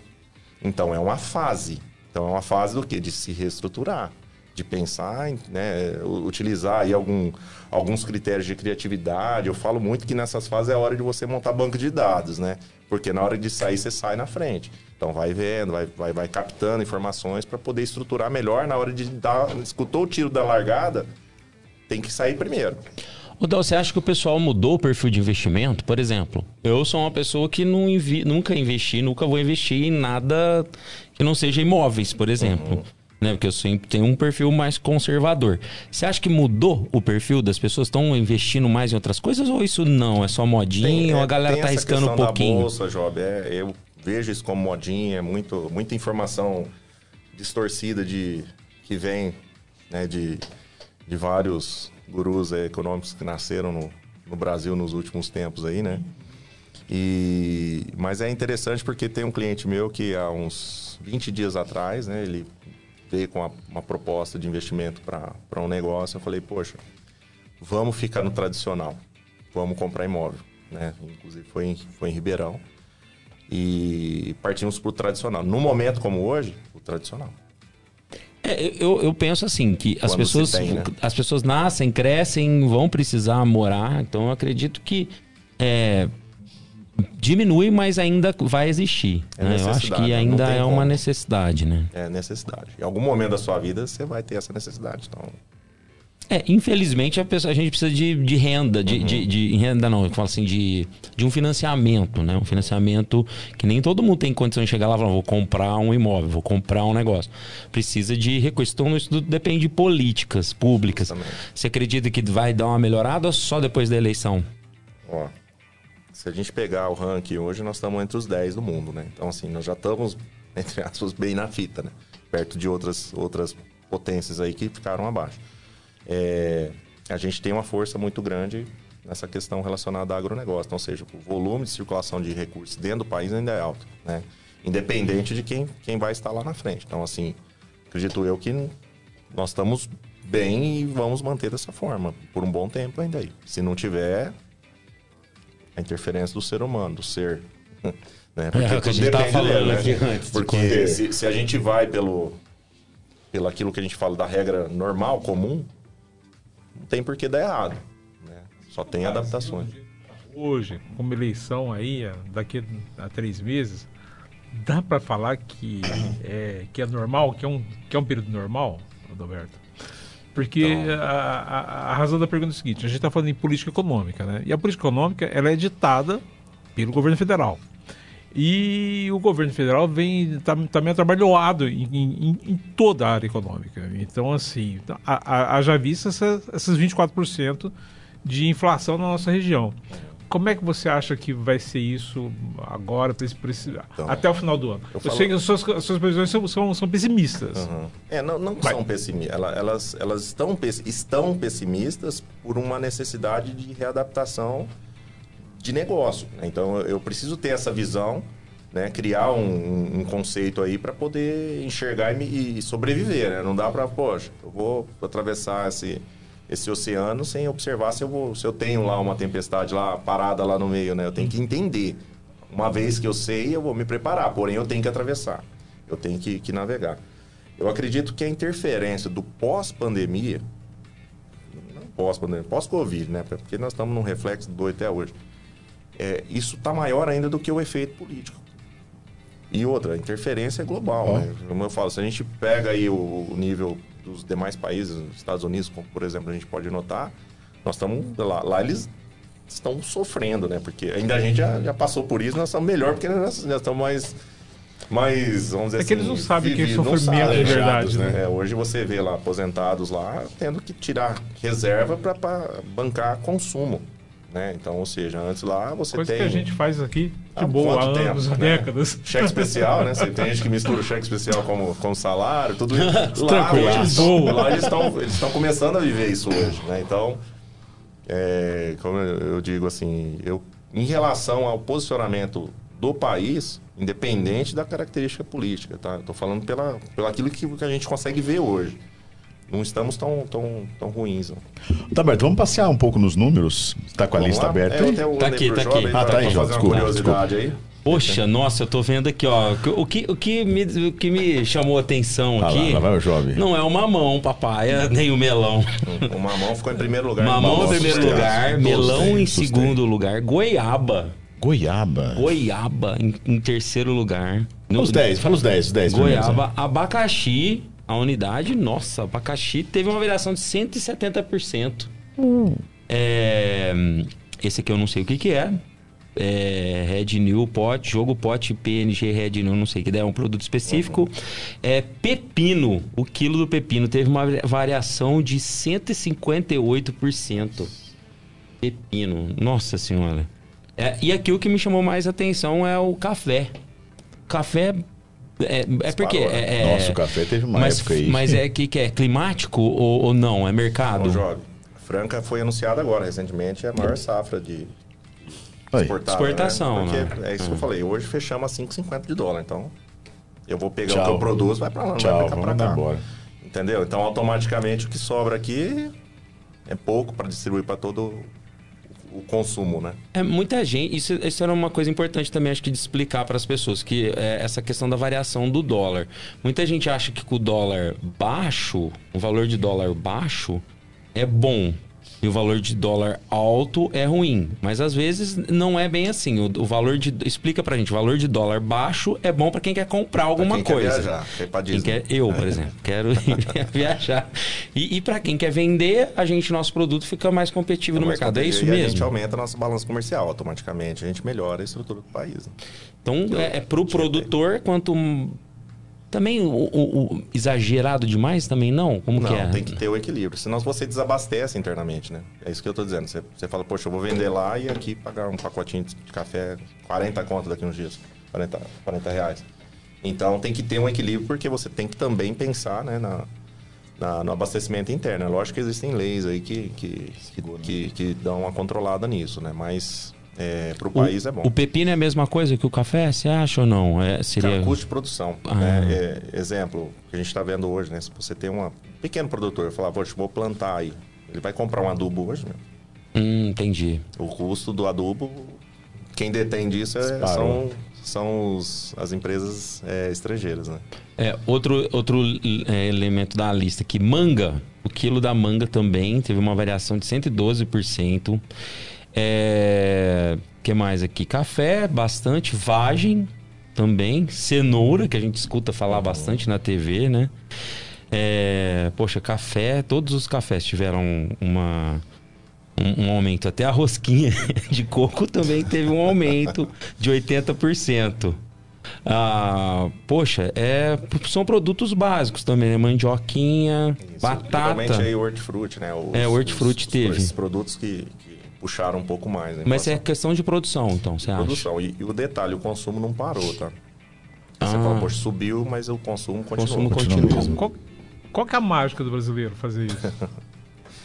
Ô, ô, Cláudio, Somos únicos. é aquilo que eu disse, né? Você é, tem uma análise que eu fiz no ano passado, em setembro do ano passado, que, você, que eu criei a curva, que a curva não, é- não é nem curva, porque ficou uma reta, né?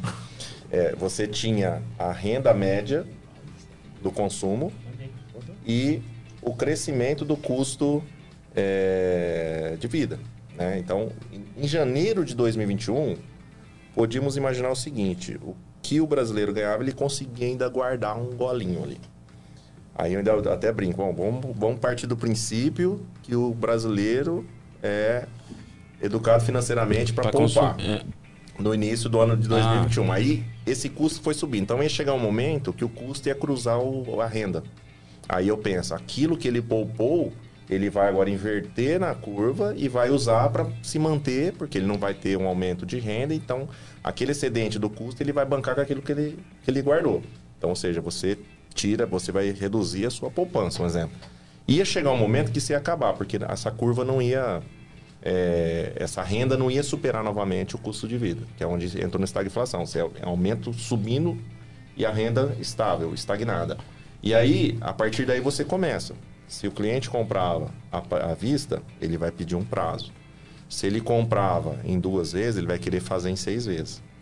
Aí você vai o quê? Você vai empurrando o seu compromisso financeiro para frente. Vai chegar uma hora, acabou a história né? Ainda vieram esses benefícios que eu citei agora há pouco, né? Antecipação de fundo de garantia, INSS para os aposentados, coisa assim que dá o quê? Empurra isso para frente. Mas se não tiver uma, um ajuste, isso pode criar um problema. O bacana numa outra lista, tem aqui, depois eu passo também, é que a gente, eu já, já começamos a ver algum, alguns produtos baixando, que foram aqueles que subiram mais no início da pandemia, como o arroz. Né, O arroz começou a subir no início da pandemia, o arroz foi o vilão. Porque todo mundo pensou que, ó, a gente vai ficar dentro de casa, né? Compra arroz, né? Pessoas comprou arroz por um ano inteiro. Eu via isso nos mercados que a gente trabalha. E hoje o preço já está começando a despencar. O óleo Dal, de soja também. Antes de eu ver algum outro produto aqui, deixa eu te perguntar. E, e a guerra, a gente influiu gente. alguma coisa aqui, além, só além do combustível e, e do, do, do, do, do, é, do insumo, né? Teve, teve mais alguma coisa que. Ela interferiu um pouquinho, até no, no preço desses hortifruti granjeiros aí, porque uma boa base aí do- dos fertilizantes é, né, é, vem de lá, né? Então, porém, hoje, a gente não está vendo assim, tem uma interferência? Tem, mas hoje não é o grande problema da nossa economia essa guerra. Tá, tá bem, acredito eu assim, possa ter uma relação ainda, tem, mas não é o mais importante para o momento, não. Que a gente Ó, vai passar. Um outro produto aqui, ó, limão cravo. Limão cravo teve um aumento de 112%, é isso? Cem- 101%. É assustador, né? Assustador essa lista. É assustadora. É, a gente vê e, e a gente acha que isso aí no final aqui a gente tem uma média, né? A média nacional a gente tem aqui é, aproximadamente final aí que deu 24. 11,89% Isso é o que o governo falou e a, que as empresas têm medido 24,33%. Isso na média, né? Na nossa região, Porque na média. se a gente for parar para pensar alguns produtos específicos e básicos, né? São muito... Nossa, é assustador. E a lista é grande, né? Você tem É. muitos produtos aqui né, que vocês fazem É, o controle. O né? critério, na verdade, essa lista ela teria que ser maior. Até porque um volume, exemplo, quando você pega uma base de dados do supermercado, aí tem supermercado que trabalha com 12 mil itens, 13, 15 Nossa. mil itens, né?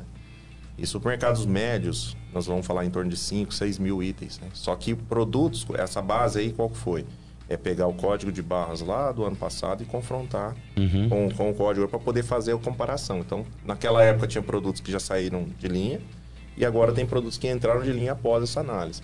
Então, geralmente a gente usa isso como um parâmetro, porém a gente já está pensando em encurtar o, o intervalo, né? Então, a gente fazia isso uma vez por ano, de repente trazer isso para seis meses. É um Começar. ó, achocolatado aqui, ó. 77,96% de. Nossa senhora, é muita coisa. É muito, muito alto, né? Eu falo assim, às vezes se você for no mercado, você- na média que tá bem mais do que o- a gente vê na. na. Olha o moranguinho aí. Moranguinho. Moranguinho. Morango. É, o morango bandeja aqui teve 70 e 76% de E aumento. se eu não me engano, tá, tá vendo aqui que o pessoal tá reclamando muito do leite condensado, né? tá, Não, tudo à base de leite, né? tá É, o absurdamente leite, caro.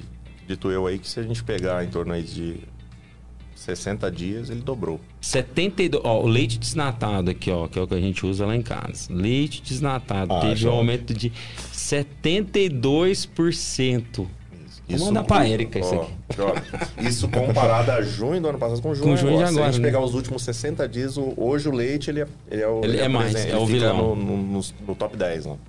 Também por essa questão do, do Tem demanda. uma, uma marca aí que fechou a, a, a fábrica lá no sul, tá paralisada. Não, não é por, por, porque quebrou, não. Uma marca famosa que a gente tá aí. Tem vários atores aí, cantores fazendo publicidade aí. Ela está parada. Por falta de leite e embalagem. Nossa. Né? É, acaba ficando ca- a cadeia, né? É, a cadeia. leite, a tendência do leite com o tempo é, é isso aí, não dá para esperar mais nada. Ninguém tá produzindo leite. Conhece alguém que produz leite? É porque não, não é viável pro cara, Não né? é Vai- ele vai, vende vai fazer outra reais, coisa, Ele né? vende a 2, 1,90 pro, pro laticínio. Adalberto, é, onde é que está a ação do empresário nessa questão do preço? Porque assim, é, o leigo vai falar, vai falar, é, tá muito caro porque É alguém está cobrando mais. Esse. Alguém está cobrando mais. Co- Onde, é, tem, alguém tem razão em falar isso? Porque assim, de repente, se o leite, pô, o custo da, da produção é tão grande assim para valer 10, 10 reais o litro, ou alguém, ou se o produtor vende a um e pouco, onde, onde é que está, onde é que tá a economia nisso para explicar essas questões É, o como essa? custo de produção, ou seja, no processamento é onde está a maior parte ali, além dos impostos. Não vamos deixar isso. Porque a partir do momento que eu estou falando de inflação, gente, se a gente parar, pra- apesar que o papai ele tem isenções aí de impostos federais, enfim. Mas é, vamos pegar o, im- o imposto de o imposto federal, que é a consequência da venda do papaya, né? Porque eu, eu tenho isenção pisco, fiz tem tudo em cima do- desses hortifruti granjeiros. Só que ele me dá um lucro. Ano passado, quando eu vendi um, um a três e pouco, ele me dava, exemplo, um real de lucro, de lucro, hipoteticamente, né? Eu iria pagar imposto de renda e contribuição social sobre um real, certo? Hoje, ele está chegando mais caro, o lucro que o mercado tem nominal foi de 2,50, mas esse lucro nominal não é muita coisa, porque agora as despesas dele subiram. Na hora que ele vai tributar, ele vai tributar sobre 2,50 essas, essas duas alíquotas. Então, automaticamente, os impostos aumentam mais ainda. E aqueles produtos que não, vamos falar, a maior parte dos produtos de, de supermercado tem uma isenção no, no final, porque foram tributados no, no começo. Mas se pega qualquer outro segmento que tenha é, tributação na venda, o cara está vendendo, empre- o empresário está vendendo mais alto hoje, pagando imposto sobre um valor mais alto ainda, e isso vai enfraquecer ele muito mais. Então, ou seja, quanto mais alto ele, é- a bola é exponencial o negócio, não é Não está compensando. não está compensando. E geralmente o varejo, ele é, ele é um consequente. Ele é uma. Quando você chega no varejo, você chega na loja, que cara ali, eu sempre falo, ó, tem, tem, tem portinha para você lá no céu, porque é, ele, é- ele tá ali, tá no meio do processo. E ele é um processo, é, vamos falar, ele é uma parte principal, porque ele liga onde vai ser consumido, né? Onde vai ser destruído o produto pelo consumo, né? Então vende o leite, o cara que vai beber é aquele que foi ali na padaria comprar. Então a padaria tem a relação direta com o consumidor que vai destruir o produto para gerar uma nova demanda de compra. né? Então ele chega ali e fala, pô, tem que colocar, senão eu não pago as minhas, as minhas contas aqui. É, e o governo continua arrecadando, E né? arrecadar, É, arrecadou sempre. cada vez mais com o aumento do combustível. Um exemplo, o combustível, né? Se aumenta o valor, aumenta a arrecadação também, né? Justamente. Então, em todos os produtos. É, eu, eu acho que. e uma, das, eu, uma coisa que eu sempre brinco, falo com todo mundo, a coisa que mais funciona no Brasil, coisa mais certa que tem, que eu gostaria de visitar uma vez, principalmente na parte de tecnologia, é a parte do imposto de renda. é o pessoal lá Que da é Receita Federal, Brasil, né? que é, que é o, o- ali É é, onde do mundo, entra, né? né? Verdade. Ali deve ser os melhores computadores do mundo estão ali, certeza. Ali é bruto. Bom, gente, para dar uma- um respiro, vamos com as dicas do Job para que vocês se preparem aí da a nossa Dica hora do café. hoje, hein? Pode ser? boa hoje, hein? O que, que vem hoje, Job, por favor? Hoje eu vou falar sobre a Comic Con. San Diego Comic Con. Se você não sabe o que é, escuta aí que você vai ver que é bem interessante. Bora, dicas do Job.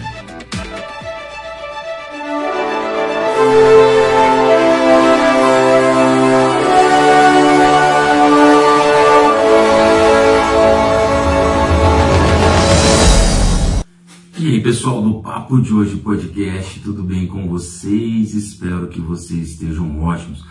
Vamos lá então para mais umas dicas do Job. E a dicas do Job hoje é uma coisa que não é sobre filme, mas é sobre cultura geek, nerd, pop também, né? Não deixa de ser pop de forma alguma.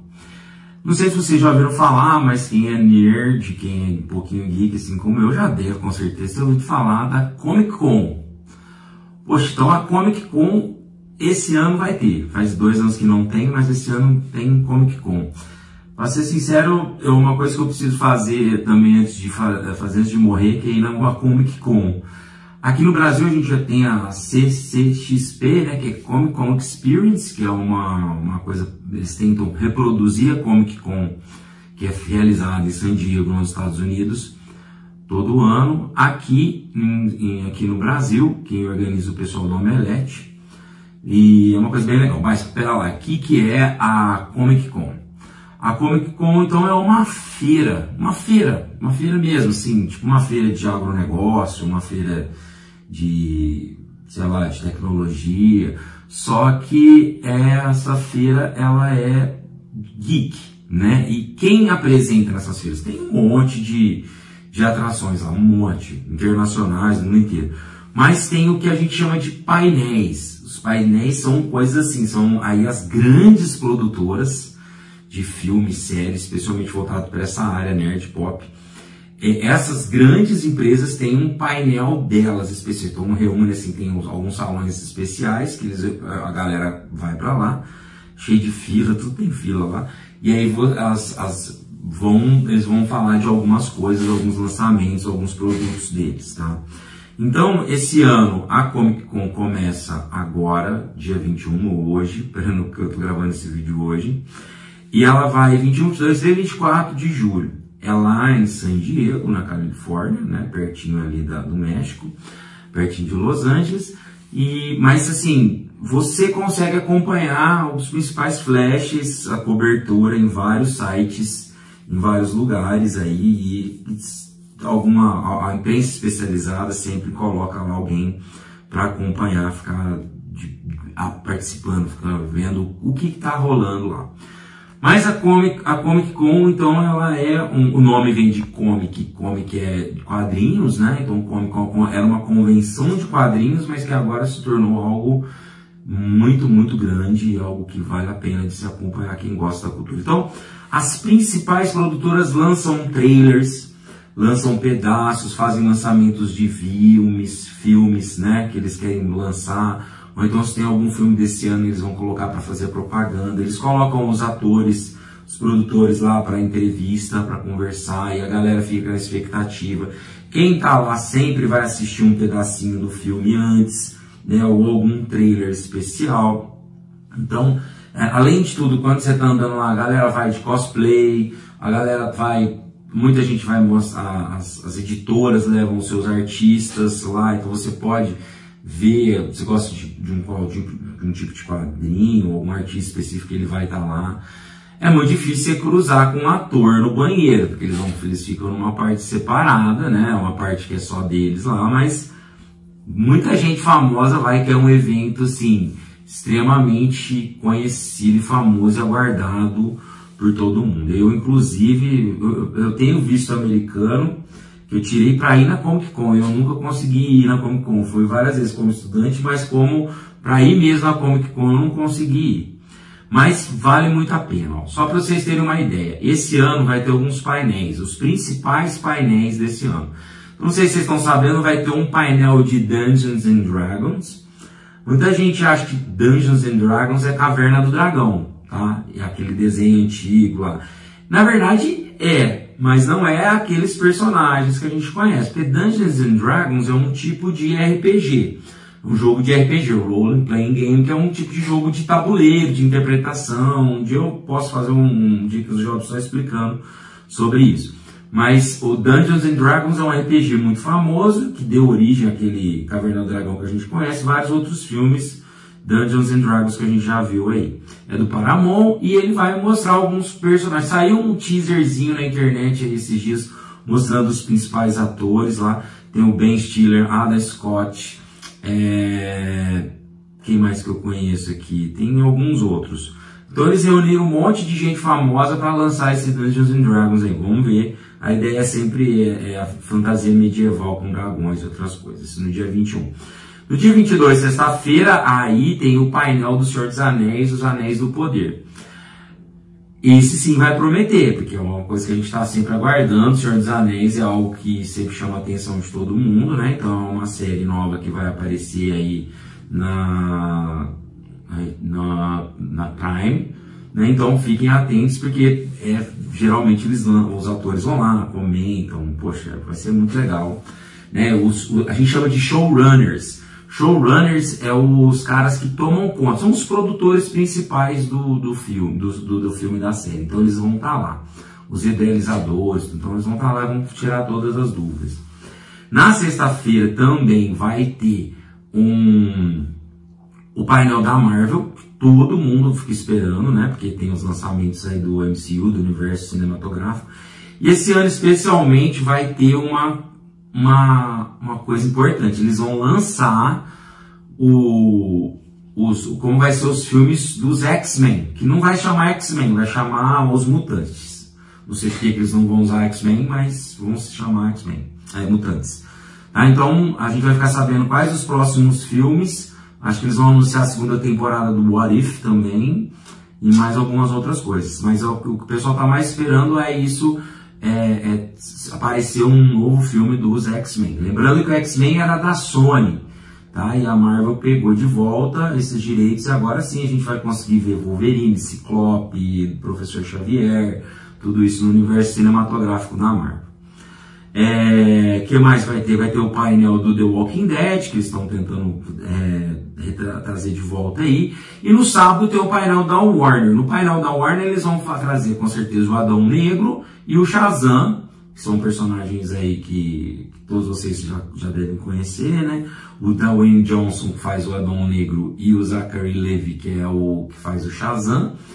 É, na história original eles são inimigos, mas o, o Adão Negro vai ser provavelmente um anti-herói, vai ser bonzinho nesses filmes, mas ele sempre rivalizou com o Shazam nas histórias e quadrinhos. Então, é um painel que promete, são duas pessoas muito carismáticas, né? O The Rock e o Zachary Levi também são pessoas muito carismáticas, então é um painel que promete muito.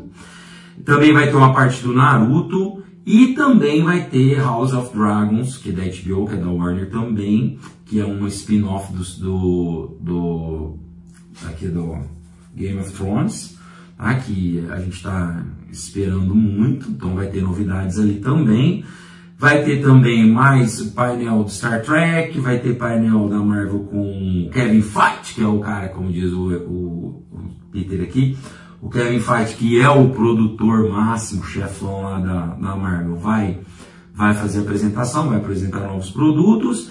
E depois vai ter Cavaleiros do Zodíaco. Olha só que interessante. Tá em produção, a Sony está produzindo aí com no live action, espero que seja alguma coisa boa. Geralmente a gente fica com medo, mas não é da Netflix, então pode ser que venha coisa boa aí. Beleza, pessoal? Então fiquem atentos, Comic Con acompanhe novidades, coisas que vem por aí. Quem gosta de trailer, quem gosta desse mundo pop geek, tem tudo aí para a gente poder acompanhar. E também estreou essa semana no Netflix o Resident Evil, quem gosta da franquia do jogo, né? Tem o jogo, depois tem, teve ah, um monte de filmes. Agora eu esqueci o nome da atriz, maravilhosa, bonita. Mas ela tem o Resident Evil é uma mistura de zumbi, né? Com, com ação, vai contando uma história diferente que a gente não, não, não conhecia, né? Eu pelo menos não conhecia essa parte. Sempre em torno da da Umbrella Corporate, que ela solta um vírus aí, o vírus infecta todo mundo, todo mundo vira zumbi, alguns sobrevivem, outros não, e vive aquele mundo pós-apocalíptico que a gente já está acostumado, e quem gosta de jogar videogame com certeza conhece o jogo Resident Evil. Beleza? Então fica a dica aí, se você gosta do gênero, tá? O top 2 no, no Netflix. Eu acho que vale a pena quem gosta do gênero assistir sim. Então, essas foram as dicas do jovem. Espero que vocês tenham gostado. Valeu, abraço, até mais.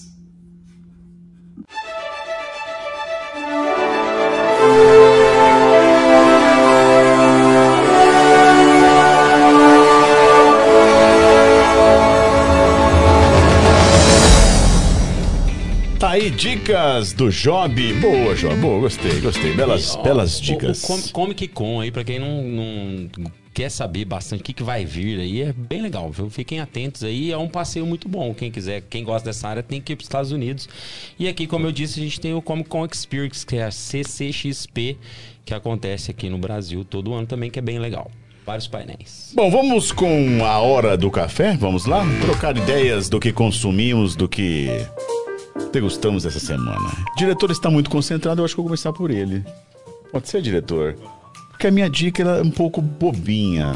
Ah, É, não que deu isso, tempo de pensar em algo muito. Mas deixa eu começar então, já mais rápido. Eu virei um consumidor, assim, de alguns dias pra cá, do TikTok, né? Isso vicia, vicia, vicia. Você que tem o TikTok não está ali no seu celular porque vicia. Bom, enfim, a gente, claro, ele tem a sua. Você fez as dancinhas já. Não, não, não, não, não, não, não. Como eu, eu assisto, Ufa. eu assisto muito tutorial, né? Você então, do Malvadão, ele então. não mostra esse tipo de coisa pra mim.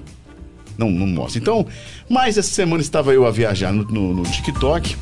E você que nasceu nos anos 80, 90, olha, muito legal um canalzinho no TikTok chamado Do Seu Tempo. Lá traz pra você aberturas de programas, propagandas da década de 90, da década de 80. Vale a pena, nota aí, ó. Do seu tempo, tudo junto no TikTok. Você vai viajar, pra você que é da década de 80, 90, vai viajar. É, aberturas é, de programas, é, propagandas da época. Tem muita coisa legal pra você recordar. TikTok, vai lá, do seu tempo, procura que vale a pena. Essa é a minha dica de hoje. Hã? Quer entregar a idade já. Não, Já tá, Ó, já tá aí já. Diretor, qual que é a sua hoje, diretor? É o seguinte, eu vou. É, é um, é um filme que eu tinha até visto o, o trailer com o Thiago, Telefone Preto. Puxa, é verdade. Você assistiu? Eu assisti essa semana. Nossa. Eu não sei onde Conte. está passando, eu não sei na Tá no internet. cinema. Tá, ah, tá só no cinema. cinema? É. Mas no Mas- meu Tá em cinema passa. Tá, tá no stream do Cláudio. o, o- o alternativo. É, o alternativo, o alternativo que já nem é alternativo. Cláudio Flix. É. É, isso aí. Eu, não posso, eu acho que a gente não pode falar o nome da Não, cena. não pode, não pode, não pode. Mas é um filmaço. É, ele assim. É, é um, é, um, é um garoto. Na verdade, é, é um garoto que é, que é sequestrado e jogado em um, em, um, em, um, em um porão desses de filme americano, que assim, é absolutamente impenetrável. E dentro desse quarto tem um telefone preto e que de repente ele começa a receber telefonemas é, das- dos garotos que, que foram que ficaram presos lá. É um spoiler muito grande, não, né? Não, não. Eu não. tenho medo, eu tenho medo. Eu não gosto de- Então, É meio Não, sobrenatural, então. não tem. Então a questão é, não é sobrenatural. Então não conte. É que o homem é o a questão ali é o homem. É o, é, o, o, o homem. A que chave que é o homem. É, não, não, não, mas não o personagem. Esse é o homem. É, é é, assim, pior do que, do que o fantasma é, o- é o homem antes de ser fantasma. A pessoa. É, é. A, a, a pessoa, nós, nó- a, gen- a, gen- a, gen- O ser humano. O ser humano é Ah. capaz de coisas terríveis. E assim, eu acho que o, que, que o filme mostra, mostra bastante isso. Assim, o, o- o quanto é o, quanto o, o, o, o quão tenebroso pode ser pode ser o, ser humano. E assim, é um filme. Não, eu, assim, tem uma questão lá de, de assombração tal, mas é o mínimo. A questão ali, o, o, o que dá medo ali é o homem. Assim, é um filmaço. Pra Tá quem- no cinema. Pra quem viu os noticiários das últimas duas semanas, então, tá perfeito. O filme é bom. Olha, pra completar. Pra quem, pra quem viu noticiários dos últimos 100 anos. Nossa. eu, prefiro, eu prefiro meus dorama, viu? Tá muito, muito pesado. Qual que é o nome do filme? Telefone preto. Telefone Preto. Está Mas tá- alternativo ou no cinema? Não, tá no cinema. Tá, Tá no cinema. no Mas, cinema. quem, mas, quem tá, mas quem não tá fingindo no cinema tal, digita lá, telefone preto, legendado online. Você chega. Boa, diretor. Ah, eu posso dar uma outra dica? Pô, fica à Claro. vontade, claro. É um filme que, que esse, esse tá, tá no stream, mas tá no stream da Globo, que é Medida Provisória. Globoplay. É um filmaço também, é, do Lázaro Ramos, que mostra assim, uma história assim que é, é, é baseada em uma, em uma peça de, de teatro que até o Lázaro fez também. É, num futuro incerto mas que tem bem a cara do Brasil de hoje, é, os, os descendentes de africanos são convidados, entre aspas, a deixarem o Brasil e voltarem para a África. Simples assim. Simples assim, por uma medida de provisória. E quem não ia, mas e se eu não quiser ir? Você não tem mais querer. Você vai. Então, o laço que havia lá para trazer, agora é o laço, de, o laço que tem aqui para levar. levar de volta. Então, assim, é um filme. É um, é um filme assim. É, é angústia, para mim foi muito angustiante assistir. Foi, foi difícil assistir, porque assim. Mostra assim, uma, uma possibilidade de mundo que não é tão impossível. Não, é, é uma distopia? É, é, é possível. De repente, se, tem, se, se tiver um, um ou se tiver um outro louco capaz de fazer isso, faz. Então, assim, eu acho que a gente precisa ter muito cuidado com o que a gente eleva, para quem a gente dá poder, porque assim, e, e, e, outra coisa, esses filmes também são perigosos, porque eles dão ideias para essa gente. Então, assim, mas vale a pena, o filme está lá, o filme tá lá na Globoplay. Na Globoplay. É um elenco estelar, tem o garoto. Global. Do, é, isso. É, e global mesmo, né? Tem o, o, o garoto do Harry Potter, tem uh, o. Ah, esqueci o nome. Poxa, é, Não, mas eu bem estrelado. Entrem lá, vocês vão ver. É, vale a pena assistir. Boa, Cláudio. Valeu. Job, você viajou essa que semana? Eu consumi né, essa semana. drinks, drinks. Eu consumi bastante uísque e vários drinks. E beat caldas. Eu estava. Não, eu, é, essa semana eu fui, saí de férias e fui para um lugar que chama Cassino Resort Las Vegas. All In. Não, mas não All Inclusive. Não é All In, não, tá? Eu dei uns All Ins lá, mas eu já expliquei o que é. É, é, um, é um hotel até novo lá em Pós de Caldas, bem legal, muito bom mesmo. Aquele que você entra e você não, não se preocupa em sair mais. É um. Você fica lá o dia inteiro comendo, bebendo, vendo a Juvena Majunada lá e eu consumindo. E tem recreação para as crianças, para adultos, é bem legal. E o mais interessante é que a partir das sete tem realmente um cassino lá, que tem mesas de poker, blackjack, teve roleta, mas assim, tudo com dinheiro fictício o próprio hotel fornecia lá, dava para você brincar bastante. Então foi um matei uma saudade de jogar um poker que eu gostava muito, que eu tinha um, grupinho aqui, a gente jogava bastante. Tudo recreativo, tá? A gente nada de dinheiro, mesmo porque eu não tenho. Então é interessante, foi muito legal, foi muito bom. Eu consumi isso esse final de semana. Consumi bastante ainda. Acho que eu dei um prejuízo na média. Mas é muito bom, viu? Aproveite as suas férias, é o máximo que você puder. E uma, posso dar uma outra dica de, de, de, filme? Sério, eu achei muito interessante não assistir. Você assistiu o filme lá? Não, não. Ah, tá. assisti aqui, tava de folga lá. Só joguei Genshin. Videogame eu joguei bastante. O, um, um, filme, uma série, na verdade, chama. Cadê que? Deixa eu pegar o nome aqui, que acabou de sumir. É, mas é uma série da, de Fórmula 1 na Netflix. Poxa, achei muito legal. Ela é. Assim, mostra como que é a competição mesmo lá, como que é a preparação. É, poxa, muito bem produzida, muito bem feita. E eu gostei muito, chama Fórmula 1, quer ver? Fórmula 1, poxa, o Netflix, eu fui abrir aqui e abriu o Netflix. Já tá na quinta, na quarta temporada. Né? Então, se você gosta desse estilo de, de para é, dirigir para viver, chama F1 Dirigir para Viver. Tem quatro temporadas. Poxa, é muito legal, muito quem gosta do gênero de esporte aí do, do da Fórmula 1, eu já gostei mais, mas me deu uma vontade de, de continuar assistindo. Muito legal também. Boa, Job. Roberto, que irá compartilhar conosco? Então, é, o consumo dessa semana aí foi bem é, fraco devido ao, aos trabalhos, né? Tem aí sempre aquela série que a gente vai acompanhando, começa a assistir e dorme, né? um episódio vira uma série? Isso, episódio, não, é 10 minutos vira, né? Depois tem que voltar tudo aí, mas é isso aí, o, o Spotify também alguns podcasts aí legais aí de, de negócios aí, né? alguns livros aí, resumo cast, né? Que, que, eu, que, eu, gosto muito aí na hora que eu estou entre em trânsito aí, né? Que coloco lá pego um resumo de um livro para depois colher interesse para ler Resumo depois. Cast. Resumo cast. Muito bacana. Valeu. então. Boa, vou ver. Boa. semanais lá, se não me falha a memória.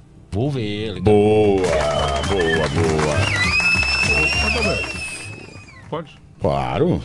É, eu, fa- eu falei desse, desse, desse, desse, desse filme, e não sei se se você já viu, já ouviu falar. É, você, teve algum, você teve algum problema? Ou, ou co- como é que foi o início assim, do- da, sua carreira é, como consultor e tal, sendo negro? Que, que, que, que, você lembra de alguma coisa? Foi, foi legal? Foi fácil? Então, eu, eu tento sempre sobrepor a isso, né? Me igualar pela, justamente por uma questão de competência, de, de qualidade. Então, assim, eu, eu me, me bloqueio muito em relação a isso, né? Porém, assim, as experiências profissionais que eu tive, pelo menos percebida, eu não, não, não, não me recordo aqui hoje, né?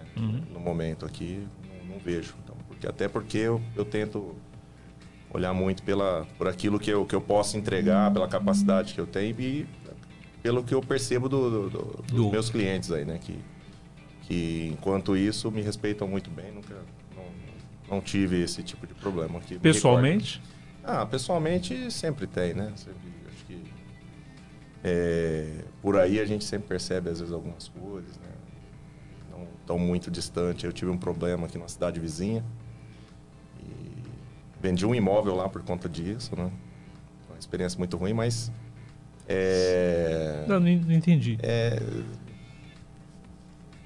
vamos dizer assim, né? A, a pessoa que fez um, não vou, não vou citar muito porque vai, vai aflorar e eu não quero trazer esse problema para vocês aqui.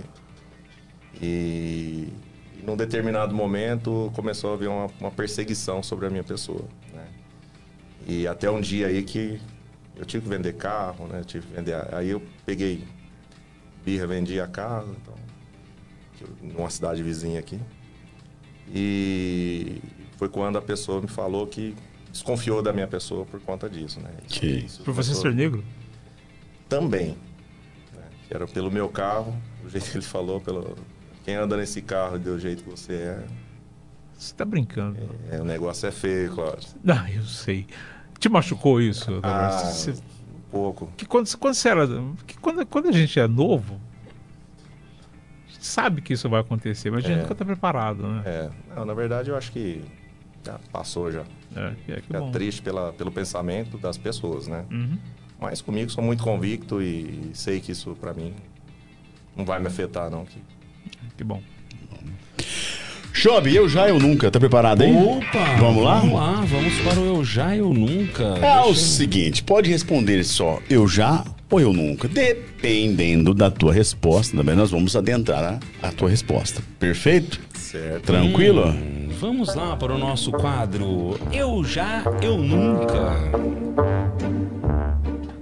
Então, vamos lá. Primeira pergunta. Eu já, eu nunca. Já desisti de uma consultoria por causa dos donos da empresa. Nunca.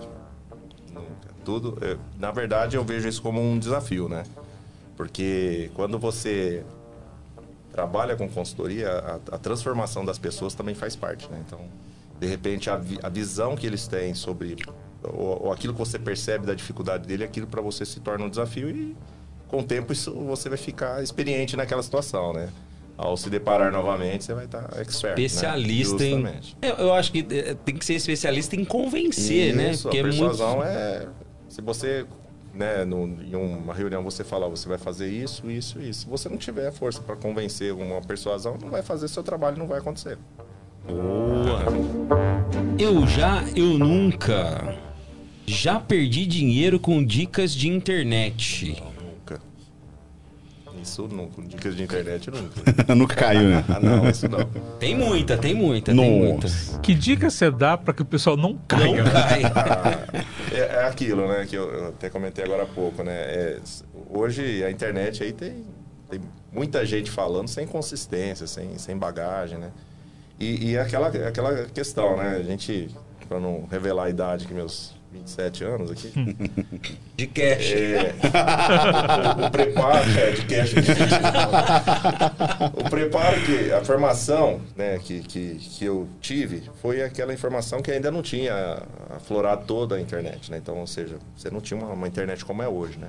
Então isso fez com que você buscasse ter essa consistência. Então quando hoje você chega e vê, você sabe é, diferenciar, de entender quem está falando algo que realmente tem ali uma substância, tem algo que, que isso na internet tem, tem algumas pessoas aí que, que a gente vê falando aí que, que a gente sabe que tem um pouco de conteúdo, mas na grande maioria aí modinha, e dicas de um assunto que estudam um simples assunto sem pensar na consequência. É, mas não, não dá para resumir precificação em 15 segundos. Não, né? não dá, né? Eu- no, TikTok lá tem um cara lá que estava ensinando como precificar produtos aí no, no tempo ali do TikTok. e tava tudo 45 errado. segundos. E, e o mais curioso são os comentários, né? Porque tinha lá um turbilhão de comentários, todo mundo, "Ó, obrigado pela dica. Eu fiquei pensando, pô, se seguir isso aí, tô... né? E a gente não vai entrar na briga, né? Não vai colocar, "Ó, a gente tá errado porque o conceito é esse, né?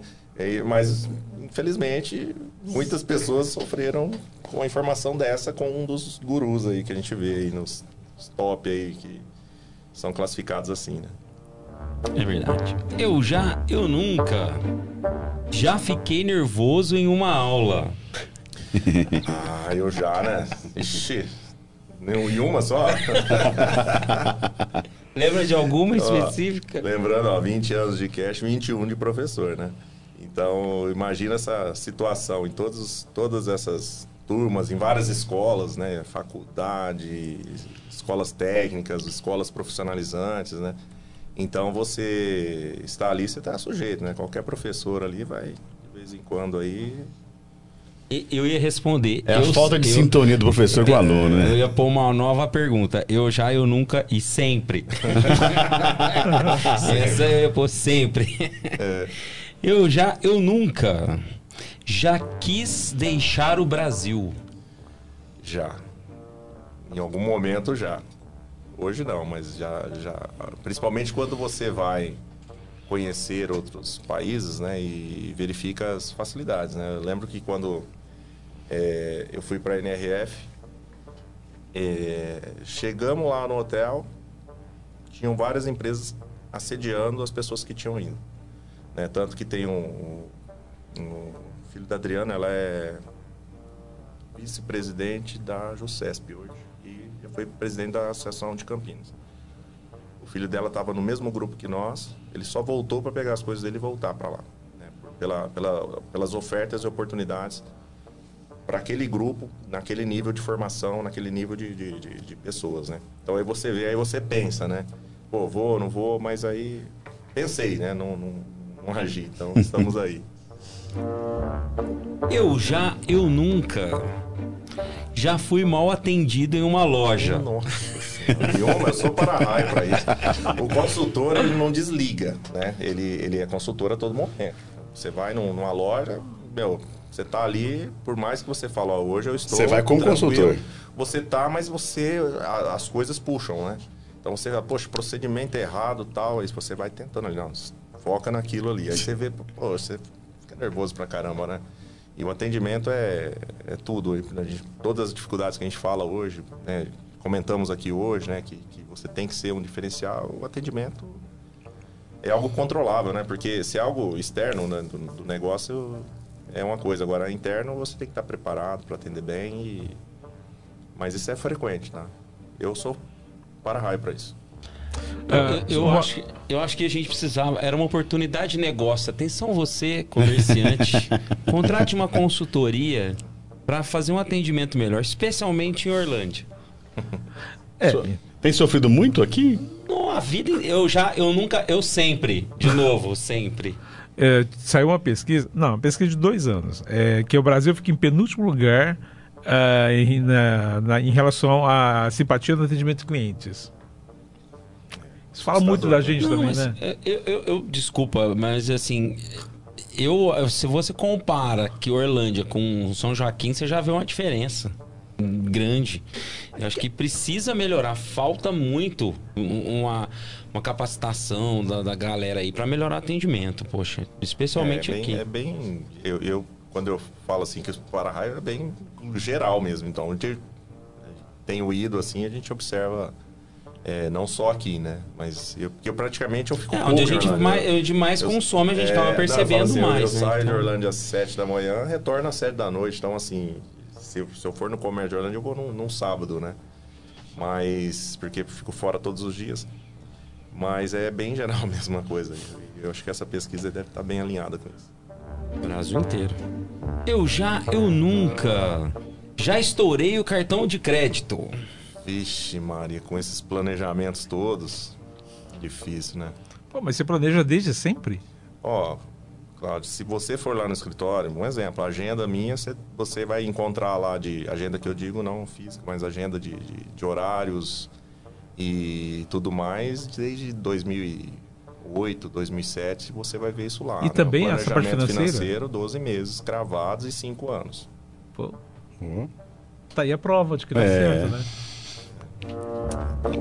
Realmente é isso. É tudo planejamento. é- Eu já, eu nunca já tive de rever minha estratégia de vida.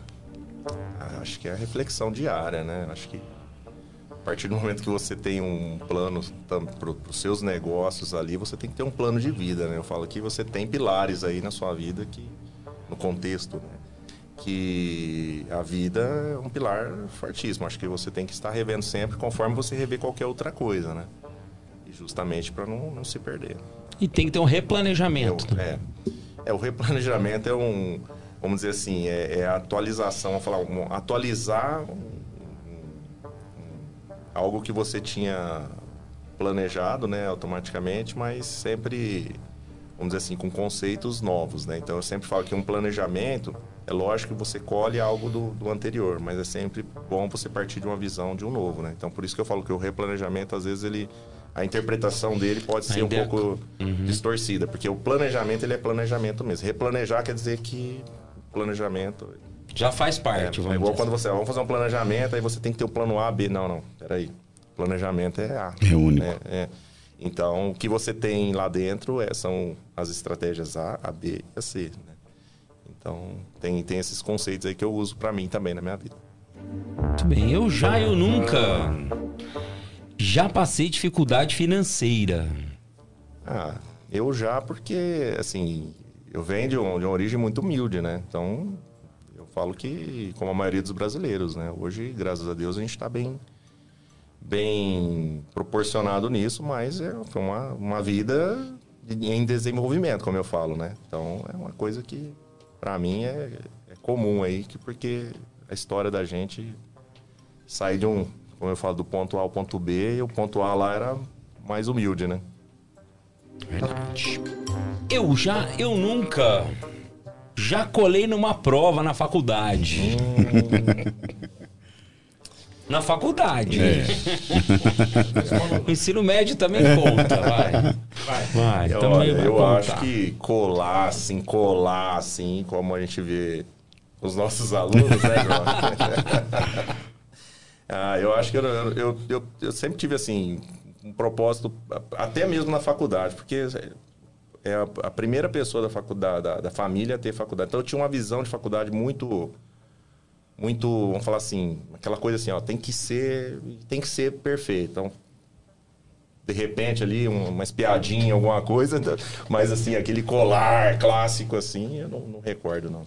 Qual, foi a- qual foi a cola mais absurda que você, que Ah. você viu? Tem, tem de tudo, cara, o cara Mas é, se a cola é boa, você não vê, entendeu? Não, porque é absurda, né? Passa sem ver. Como professor, a- a- se a cola é boa, o professor não vê.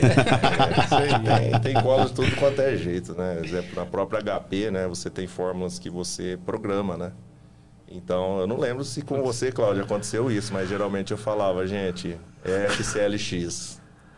Porque os É, caras verdade. ocultavam as fórmulas lá dentro. Verdade. E, Ó. e tinha, né? Além de outras coisas, né? Desde as tradicionais até.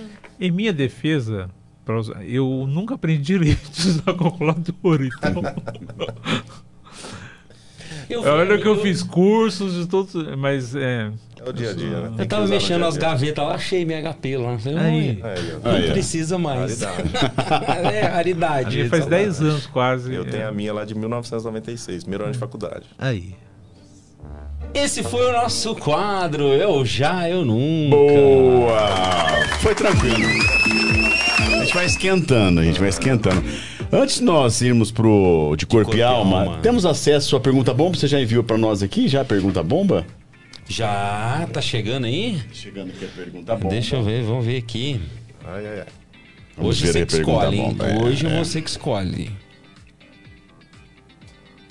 Tá, tá, tá bravo aí? Como que tá? Ó, eu acho que você deu alguma nota ruim pro Cláudio, Nossa. é porque ele pegou pesado, hein? É do Caramba! Tá, tá feio? Deixa. Ficou de recuperação ou não? Bom, então. Não sei, Eu- deixa eu eu- não sei pra que é uma pergunta de- pesada dessa. Deixa eu ver. Não é aqui. muito pesada a pergunta aí, não? Peraí, deixa eu pôr o meu óculos. Não enxergo. Cadê meu óculos? Ah, tá aqui, achei. Peraí. Rapaz, eu vou ter que pôr, pôr, é lente de perder o óculos, contato. né? É. Hum, Pesadinha, não é? É, Cláudio, você tá bravo? O que, que É. aconteceu com você? Você tá... É. É Daqui a pouco a a pergunta pouco. bomba, hein? Ó, ninguém até hoje fugiu da pergunta bomba. Vai encará-la? Vamos, então. Então bora, então. De corpo e alma chegando. Vamos lá então para o nosso quadro de corpo e alma. Explique, por favor, o que é o de corpo e alma. O de Corpo e Alma é um quadro onde a nossa querida psicóloga, pós-doutora Sofia, Em mestrado. ela, ela é me- mestrada, mestra, tudo isso, tudo, tudo aquilo.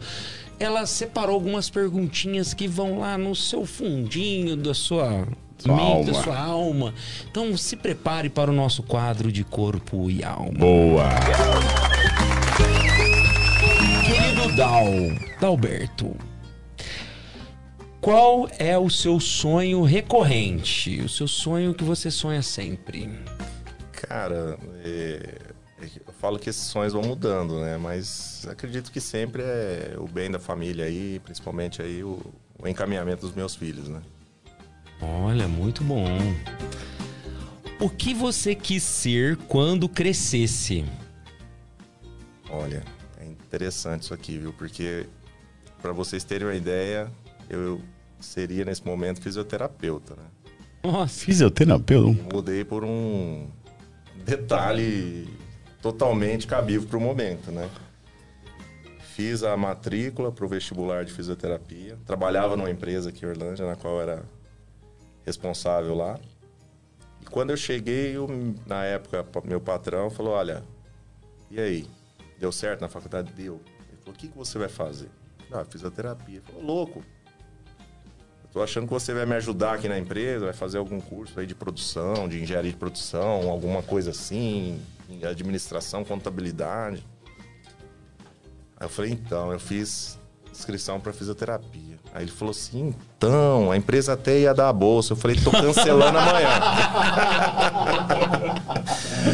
no outro dia, fui lá e mudei, e deu certo e dá bem.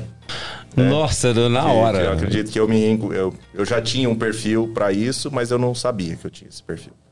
E aí nesse momento eu entendi que realmente foi a melhor decisão da minha vida aí, né? Profissionalmente falando. Poxa, que legal. O, como foi a sua primeira vez? Primeira vez. Primeira vez. Primeira vez. Primeira vez. Foi a primeira aula. vez. É, co- como a Sofia não está aqui, como a Sofia não está aqui, é, vamos falar como foi. Não, como foi a primeira vez? Como consultor, A como consultor, vez. primeira empresa, primeira empresa. Primeira empresa. A experiência da primeira empresa. Cara, foi bacana, porque assim, eu ainda estava trabalhando na empresa que que me financiou aí a- o curso, né? E, e nessa empresa que eu estava, ela é, fez uma fusão uma empresa de fora. E, e nesse momento estava muito turbulento lá, porque não sabia como ficaria a estrutura do negócio. E tinha um fornecedor dessa empresa que sempre quando ia na, na- na- nesse local que eu trabalhava, falava, poxa, eu preciso de você me ajudando lá igual você ajuda aqui. E ele foi lá dentro da empresa que eu trabalhava e eu fui prestar a consultoria meu primeiro cliente. né? Foi um supermercado aqui de, de Orlândia. é, que foi o primeiro, assim, que eu trabalhando fazia aquela, aquela consultoria nas horas vagas ali, né? E quando a empresa, eu fui deixar a empresa, a empresa que eu era funcionário também me contratou como consultor. Fiquei um tempo ainda trabalhando com ela como consultor. Então, foi bem bacana porque Legal, geralmente você vai para uma área dessa, você vai sair, captar cliente ali. Não, eu, eu tive o cliente indo me buscar. Né? Um Então, privilégio, isso me deu né? uma, uma confiança, né? Bem, bem legal. Legal. Muito massa. O que comprou com seu primeiro salário? Salário consultor ou como... Não, Não, primeiro salário. Um New Balance, cara. New New New Balance. Balance na Ginga Entregou lembro idade. até hoje. Tinha aquelas fitas de Ah, refletir. isso, esse mesmo. Eu lembro até hoje. Eu olhava pra aquilo e falei, não é possível que eu comprei isso aqui. São 340. É, é, porque nunca tinha, Nossa, né? lógico. Era, era o 440. desejo, né? Eu falei, poxa, olha aqui. Lembro até hoje. Cinza. Muito bom. É, o que personagem gostaria de ser? Pode ser fictício. Ah. Nunca pensei nisso. Não, não, não, recordo aqui. Deixa eu, deixa eu pensar aqui alguma Pode coisa pensar aqui. É. um, um super-herói ou algum personagem de algum filme, alguma. Ah, não sei. Pegou de surpresa essa daí. Ó, depois você vai responder. Vai É, pensando beleza, aí. Vamos pensando aqui. O que faria ou fez com o seu primeiro milhão de reais? Ixi, o meu primeiro milhão de reais tem boa parte investida aí, né? Não, não- não chega a ser um milhão de reais investido, né? Diretamente em, em moeda corrente, mas tem boa parte investida aí. Vai reinvestir. Sempre. Muito bem. Se pudesse realizar um sonho agora, qual seria?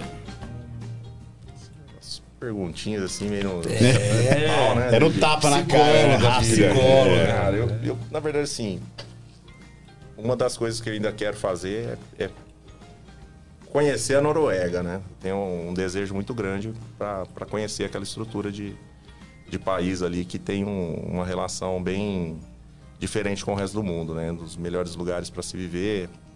É, então, assim, é uma, uma coisa que, que é um sonho aí que, quem sabe aí, acredito eu, assim que eu colocar na, na, na lista de execuções aí, né? Acredito eu que, que pode que pode dar certo. Muito bem. É, você achou essa difícil? Vamos Ah, ver essa aqui agora, ó, ó. Complicando tudo. O que dirá para Deus quando encontrar?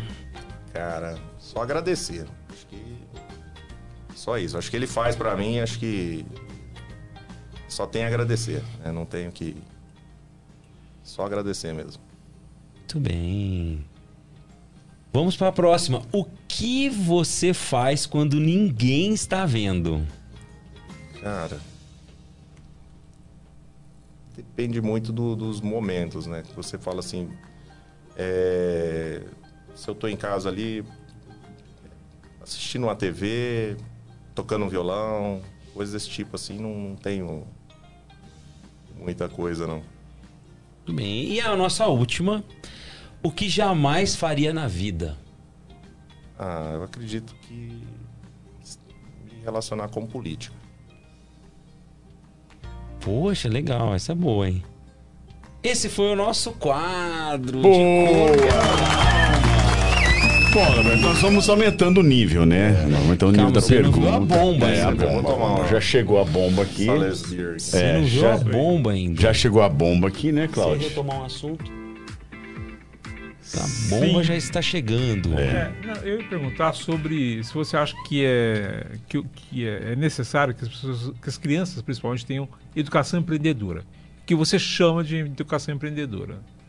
É, então, é, em vários momentos se, se fala né, em trazer, de- em descer dentro da, da, da estrutura escolar a- a- o aprendizado né, é, empreendedor ali. né? Então, tanto empreendedor quanto de gestão financeira.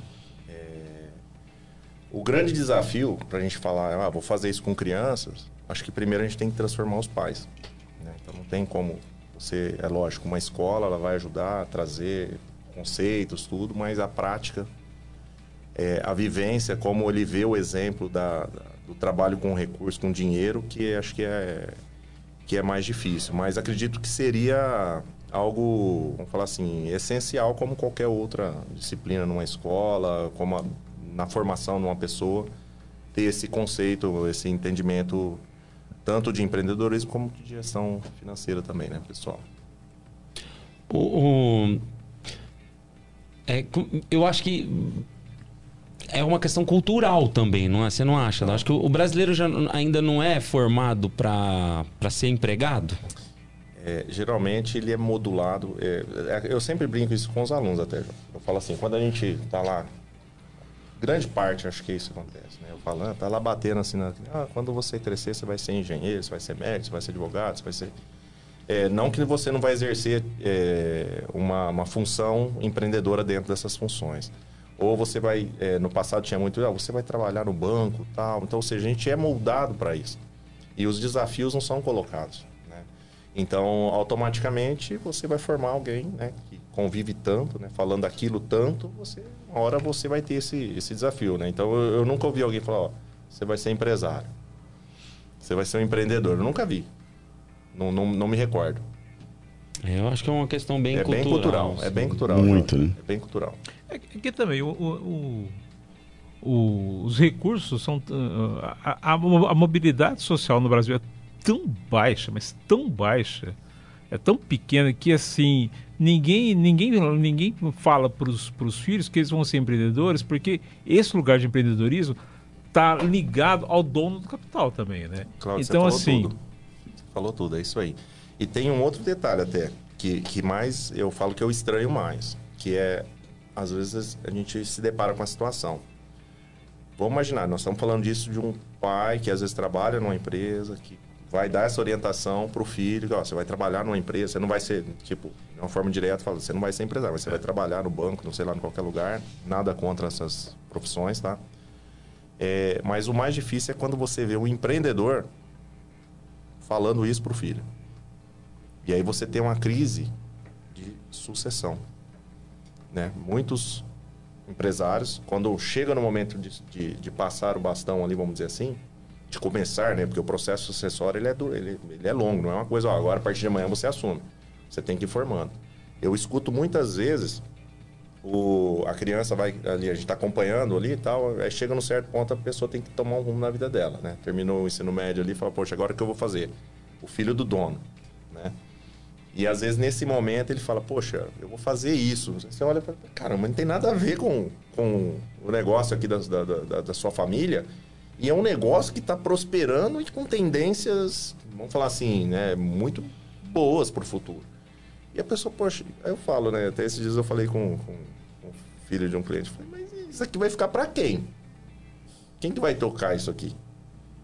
Uma empresa com tudo isso de funcionário, um faturamento milionário, vai ficar para quem?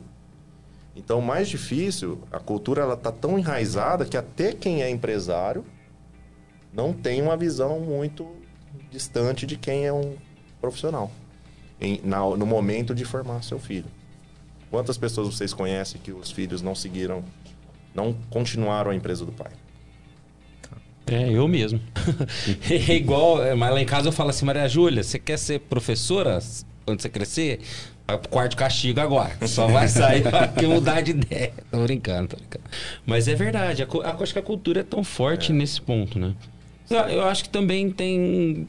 Bom, não sei, é difícil, né? Cada caso é um caso, mas acho que eh, individualmente também, será que a pessoa não tem. um- Deve ter um start, né? Mas também tem a questão de preparação, né? Então, mas é justamente isso, né? Como o processo sucessório não acontece no momento que você fala, toma, é seu. Eu costumo dizer o seguinte, nasceu, já vai mudando. Porque se a sua empresa for dar continuidade ao único É. filho, você já tem que começar. A loja não é por a criança lá para trabalhar, né? No operacional. Mas você tem que... Depende do jeito que você vende, né? Em Orlândia mesmo, a gente tem, tem, tem exemplos né, de, de empresas, de grandes empresas, algumas criaram essa- já essa, essa estrutura de sucessão e outras viram os, os herdeiros a trabalhar com, a- com coisa absolutamente nada a ver com, o- com aquilo que, que, que deu dinheiro até hoje. Eu vejo isso todos os dias. É, é verdade.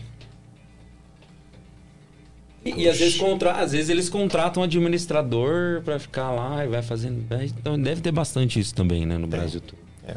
E, e uma coisa diferente, né, que a gente fala assim, o brasileiro não é preparado pra isso, eu acho, né, pro empreendedorismo, diferente de outros países que a gente vê aí que a galera é, já desde cedo é preparado, já está no sangue, né? Com a questão de competição.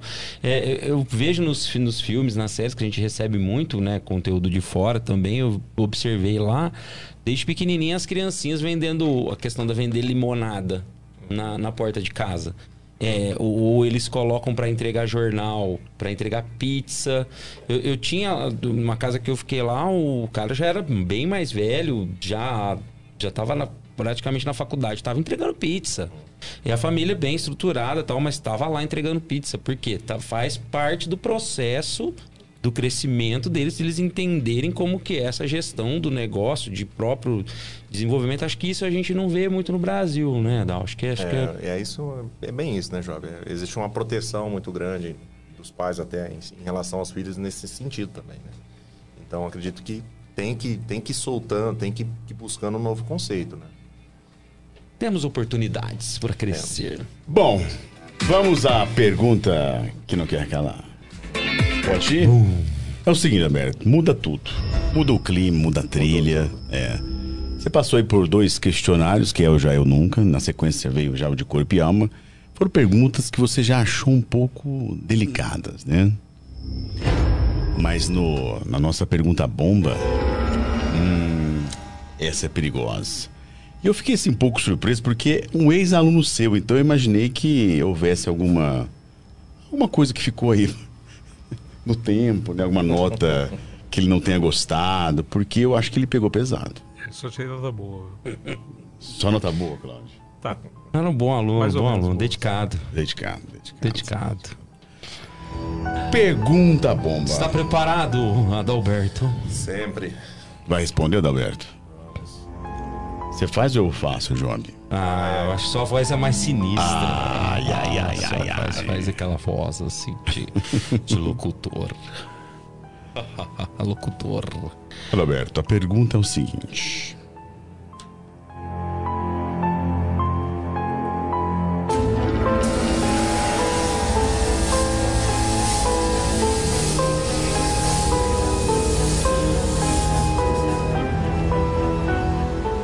Ser empreendedor no Brasil está mais difícil? O que todo empreendedor precisa saber antes de abrir o seu negócio? Isso aí. Não só no Brasil, como no mundo, né? E que é muito difícil, né? As, as variáveis hoje são tremendas, né? Então, é, você está num país com um imposto, né? uma, uma cadeia né? tributária muito alta, né? Uma carga tributária muito alta, juros altos, né? Um mercado se abrindo por mundo, então requer aí bastante diferencial, né? E para ter aí um, um negócio de sucesso, dentro da minha concepção, para quem pensa realmente em- em ter uma empresa, ter um negócio, é um plano de negócio. É um pensamento que, inclusive, tenho visto muito aí desses gurus aí de, de negócios aí falando, né, que o plano não existe mais, né? Algo assim. E, na verdade, eu acredito que agora precisa mais dele do que nunca, né?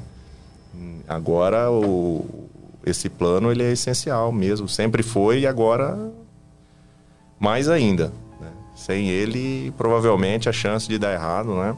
Quando você faz um plano de negócio, é, até exemplos que ocorrem lá com a gente, né? Vários exemplos legais. Eu falo legal assim, até falando, explicando para não ter um, um entendimento diferente aí.